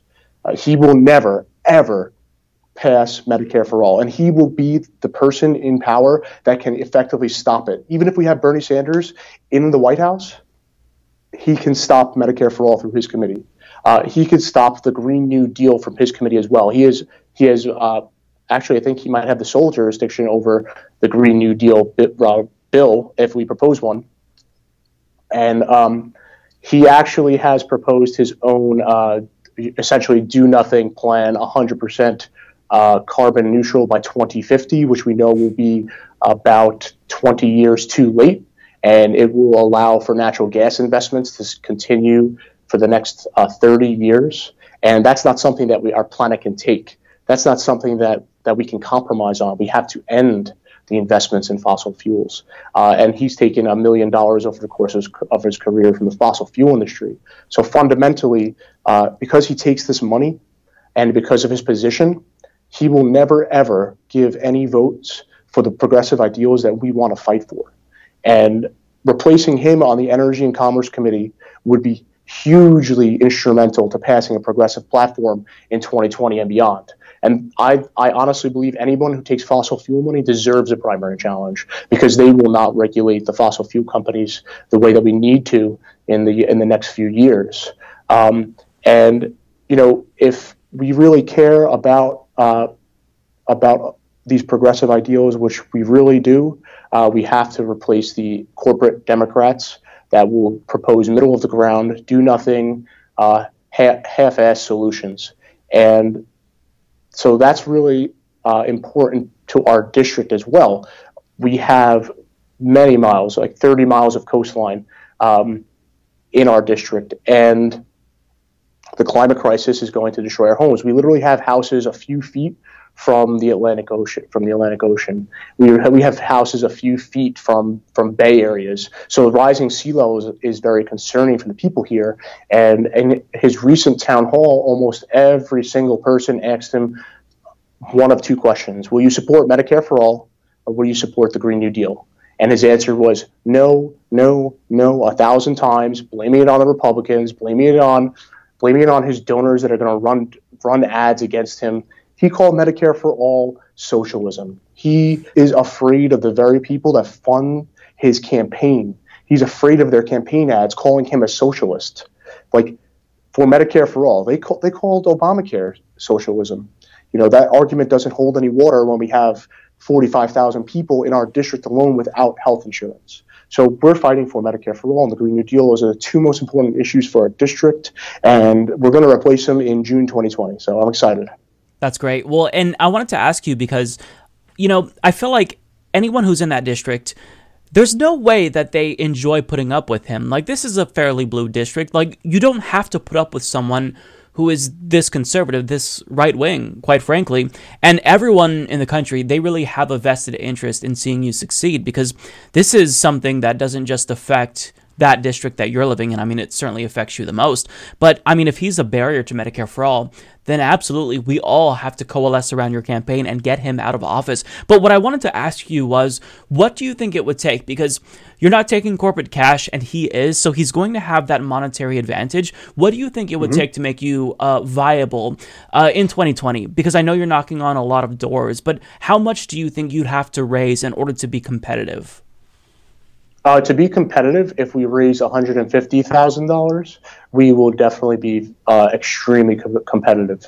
Uh, and you know, if we if we go up to 300k, then I think that we are we're going to win the election uh, because uh, we have we have a district that's pretty pretty wide, right? So uh, it traces the, the coastal shoreline very narrowly, so it's geographically long. but we do have urban areas. We have very dense urban areas so, but we can we can win with really not much money, and this is a safe Democratic district. Uh, the Cook uh, the Cook rating is like plus nine. Uh, so there's really no reason for our representative to be taking this corporate cash, uh, especially because he wins against the Republicans every single year in like like almost uh, in five five five figures or six figures ahead in votes. So yeah, uh, basically we don't need that much money, but we we definitely need a little bit. We have campaign staff, volunteers right now, a few paid. Uh, I am now I'm part time at my at my job to dedicate to four at least four days a week plus every weeknight um, to our campaign. So we're hitting the ground running though, starting in uh, right after this November 5th election, which is just a few days away. I kind of feel like every single primary challenger will win hands down if every voter knows about you. Because I think that the pitch that you're making, it makes sense. It's going to resonate with people. It's just a matter of will people actually know who you are or will they just vote based on name recognition? What's the response that you've gotten from constituents? Because I can't imagine that in a deep blue district like that, they're too happy with Frank Pallone. Uh, no, so they're not. Uh, every every single person that I speak to are very excited about uh, the Green New Deal, how it's a jobs program, how it's going to save our planet, and also Medicare for all makes a lot of sense to most people who have dealt with health pro- health issues. Um, so uh, people are very responsive here. I think our district pulls extremely well with all of our progressive ideas.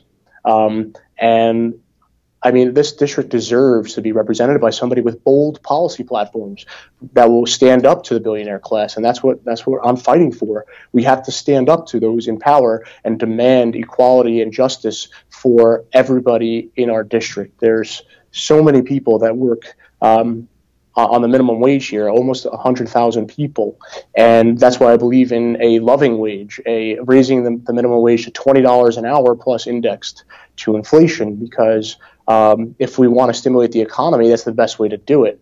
Which really interesting. I think just yesterday there's been a study on the New York City minimum wage increase to $15 an hour in the restaurant industry, and uh, they've they found that it's actually increased employment and increased uh, restaurant spending. So it's a boom on the economy if we raise the minimum wage. Our minimum wage in New Jersey is going to up to $15 an hour in 2024. Uh, but I think that I, I don't even think that's enough for that time period. And why are we waiting until 2024? Which should just be happening now. Um, so yeah, all of our issues are very popular. Um, so, but you know, uh, challenging incumbent, the uh, the establishment people know him very well. But I still have conversations with them, and a lot of people that are even elected officials have shown like, you know, like respect. They're they're basically like yeah, I, I, they respect what we're doing because we deserve a primary, we deserve options. This is a democracy, and the more options, the better. And so people everywhere have been responding well to our campaign. So that's really encouraging to hear. Let me ask you this because if you're elected, we already know that you will be one of the main targets of Donald Trump of Fox News. You'll be a member of the squad, a new member of the squad, round two. Um, you'll be deemed, you know, a socialist, possibly a communist by Fox News. What do you do to basically push through that noise and still fight for an agenda? And on top of that, how do you basically push back against internal forces within the Democratic Party who's going to try to get you to soften your stance on a number of issues? So the internal uh, infighting will, will be very interesting because that's what I'm really worried about. Like I, I, think that we're going to Democrats are going to win the presidency. I think that Democrats are going to win the Senate and the and the House. But I'm really afraid of just the centrist corporate Democrats being the ones with the reins of power, and it's going to be another like Obama uh, rehash where we don't get much done, where we um, where, where we pretty much stall, and every single uh, working populist platform is pretty much uh, um, pretty much catapulted into uh, you know non-existence. Really, uh, I mean we we need to get the the anti-corruption bill reform passed. Uh, that's a very, very big priority. And I actually intend on uh, being very aggressive against uh, Republicans uh, who, who I, I, want. I want to be firing the first shots against them instead of being always on the defense. I think that's very powerful with Donald Trump against Donald Trump and Republicans because uh, we have to put them on the back foot and really make them defend their positions because we have the popular platforms. We, we're calling for good jobs. We're calling for unions. We're calling for saving the planet. We're calling for uh, health care for all. What, what, are, what are they arguing for? Health care for less? Uh, like, you know, the, yeah, the right to work laws must be abolished. We have to abolish those everywhere. So I think so I'm going to be one of the biggest anti-corruption Democrats, calling out even people in our own party who take that money, especially when they won't vote for uh, working class reforms like uh, you know, like a higher minimum wage. And I'm going to be bringing the fight to Republicans too on their doorsteps. You know, Bernie Sanders actually recently said that he's going to be holding rallies in uh, other, you know, in other districts with wh- against whoever uh, won't vote for things that we want to get done, like you know, like the Green New Deal. And I, I intend on doing a similar thing. Go, I will rally in somebody else's district, uh, working people, uh, and make sure that they feel the public pressure. I'll also, you know, I, I want to help uh, organ, organizing everywhere. I don't want to just. This is this is really a, about the movement. This is not about Russ. This is about our movement here. We're building this movement in New Jersey because we've been uh, progressives have been really scattered across the state, but we're actually really building um, building coalitions across the board. So that's important to do in our state. Uh, we're going to start here first, and then we're going to keep bringing it nationally and empowering other people to organize. I think is the most important thing that we can do because uh, you know I believe in leading from behind. I believe in um, you know I don't I don't want the spotlight. I, I want this to be people's or the people's movement, and we have to empower each other and and work together everywhere.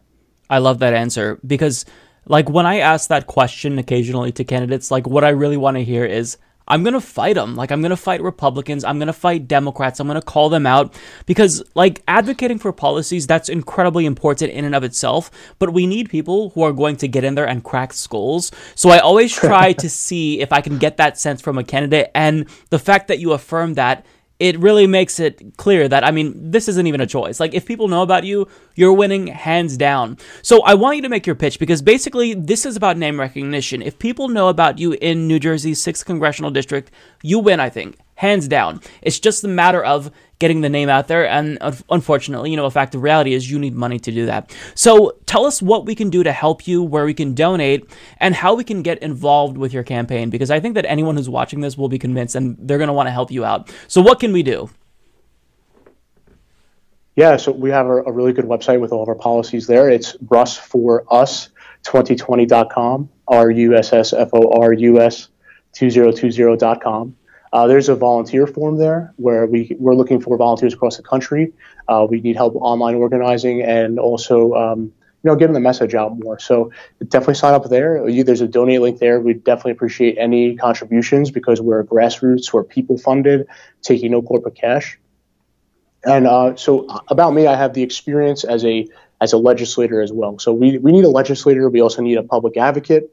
And so being like a public interest attorney, fighting for the common good. I've drafted laws uh, in New York actually that have passed that protect tenants from manufactured homes. So I have experience as a legislator and we definitely need more like good guy attorneys in Congress, good good guy lawyers that have the fight that have the back of the people.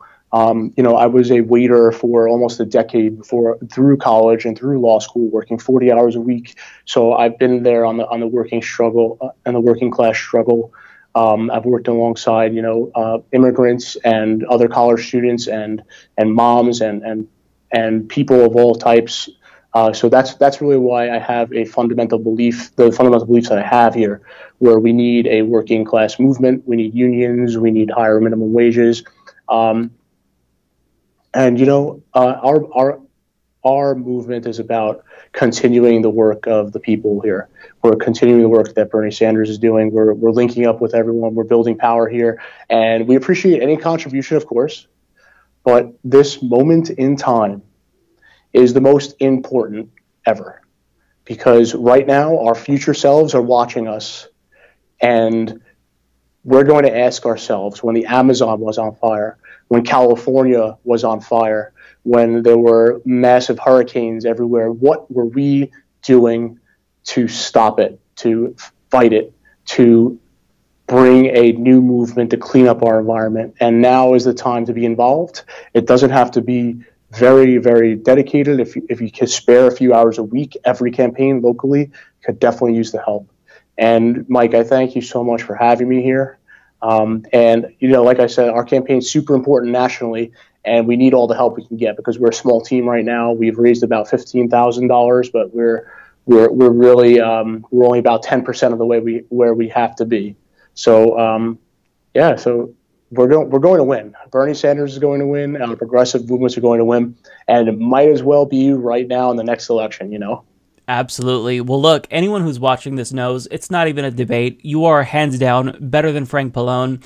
And I'm confident. Like with with all of these people, I was telling Russ before we started that for the first time I actually feel a little bit optimistic just because there's so many great candidates running for Congress. So like my cynical heart is starting to kind of like, you know, it's starting to grow a little bit, right? Not too much, but a little bit. Just seeing everyone kind of get involved. So let's help Russ, help us. Let's get him elected. Russ Cirincione, he is someone who can actually change the country. Russ, thank you so much for coming on. You're welcome, Mike. Thank you for having me and good night everybody. Well, that's it. I don't have anything left to uh, talk about. I've got, you know, everything off of my chest. So we'll go ahead and leave that there. As usual, I want to thank all of our Patreon, PayPal, and YouTube members for supporting the show. We absolutely cannot do this without your support. So thank you all so much for helping us to not just survive, but thrive as well. You guys are absolutely amazing. And shout out to all of our loyal listeners on SoundCloud and iTunes. You guys are also not to be forgotten. Thank you for listening. Um, I think I I'll leave that there. I don't have anything else to say, so uh, I'm just gonna start rambling as I usually do towards the end of episodes. Once I exhaust all of my mental space, I'm I'm rambling now. I'm doing it. Um, but yeah, I am done.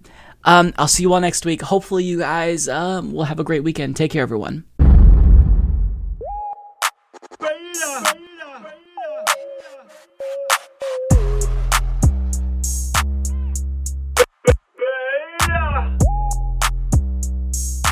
Alpha male, not a beta male.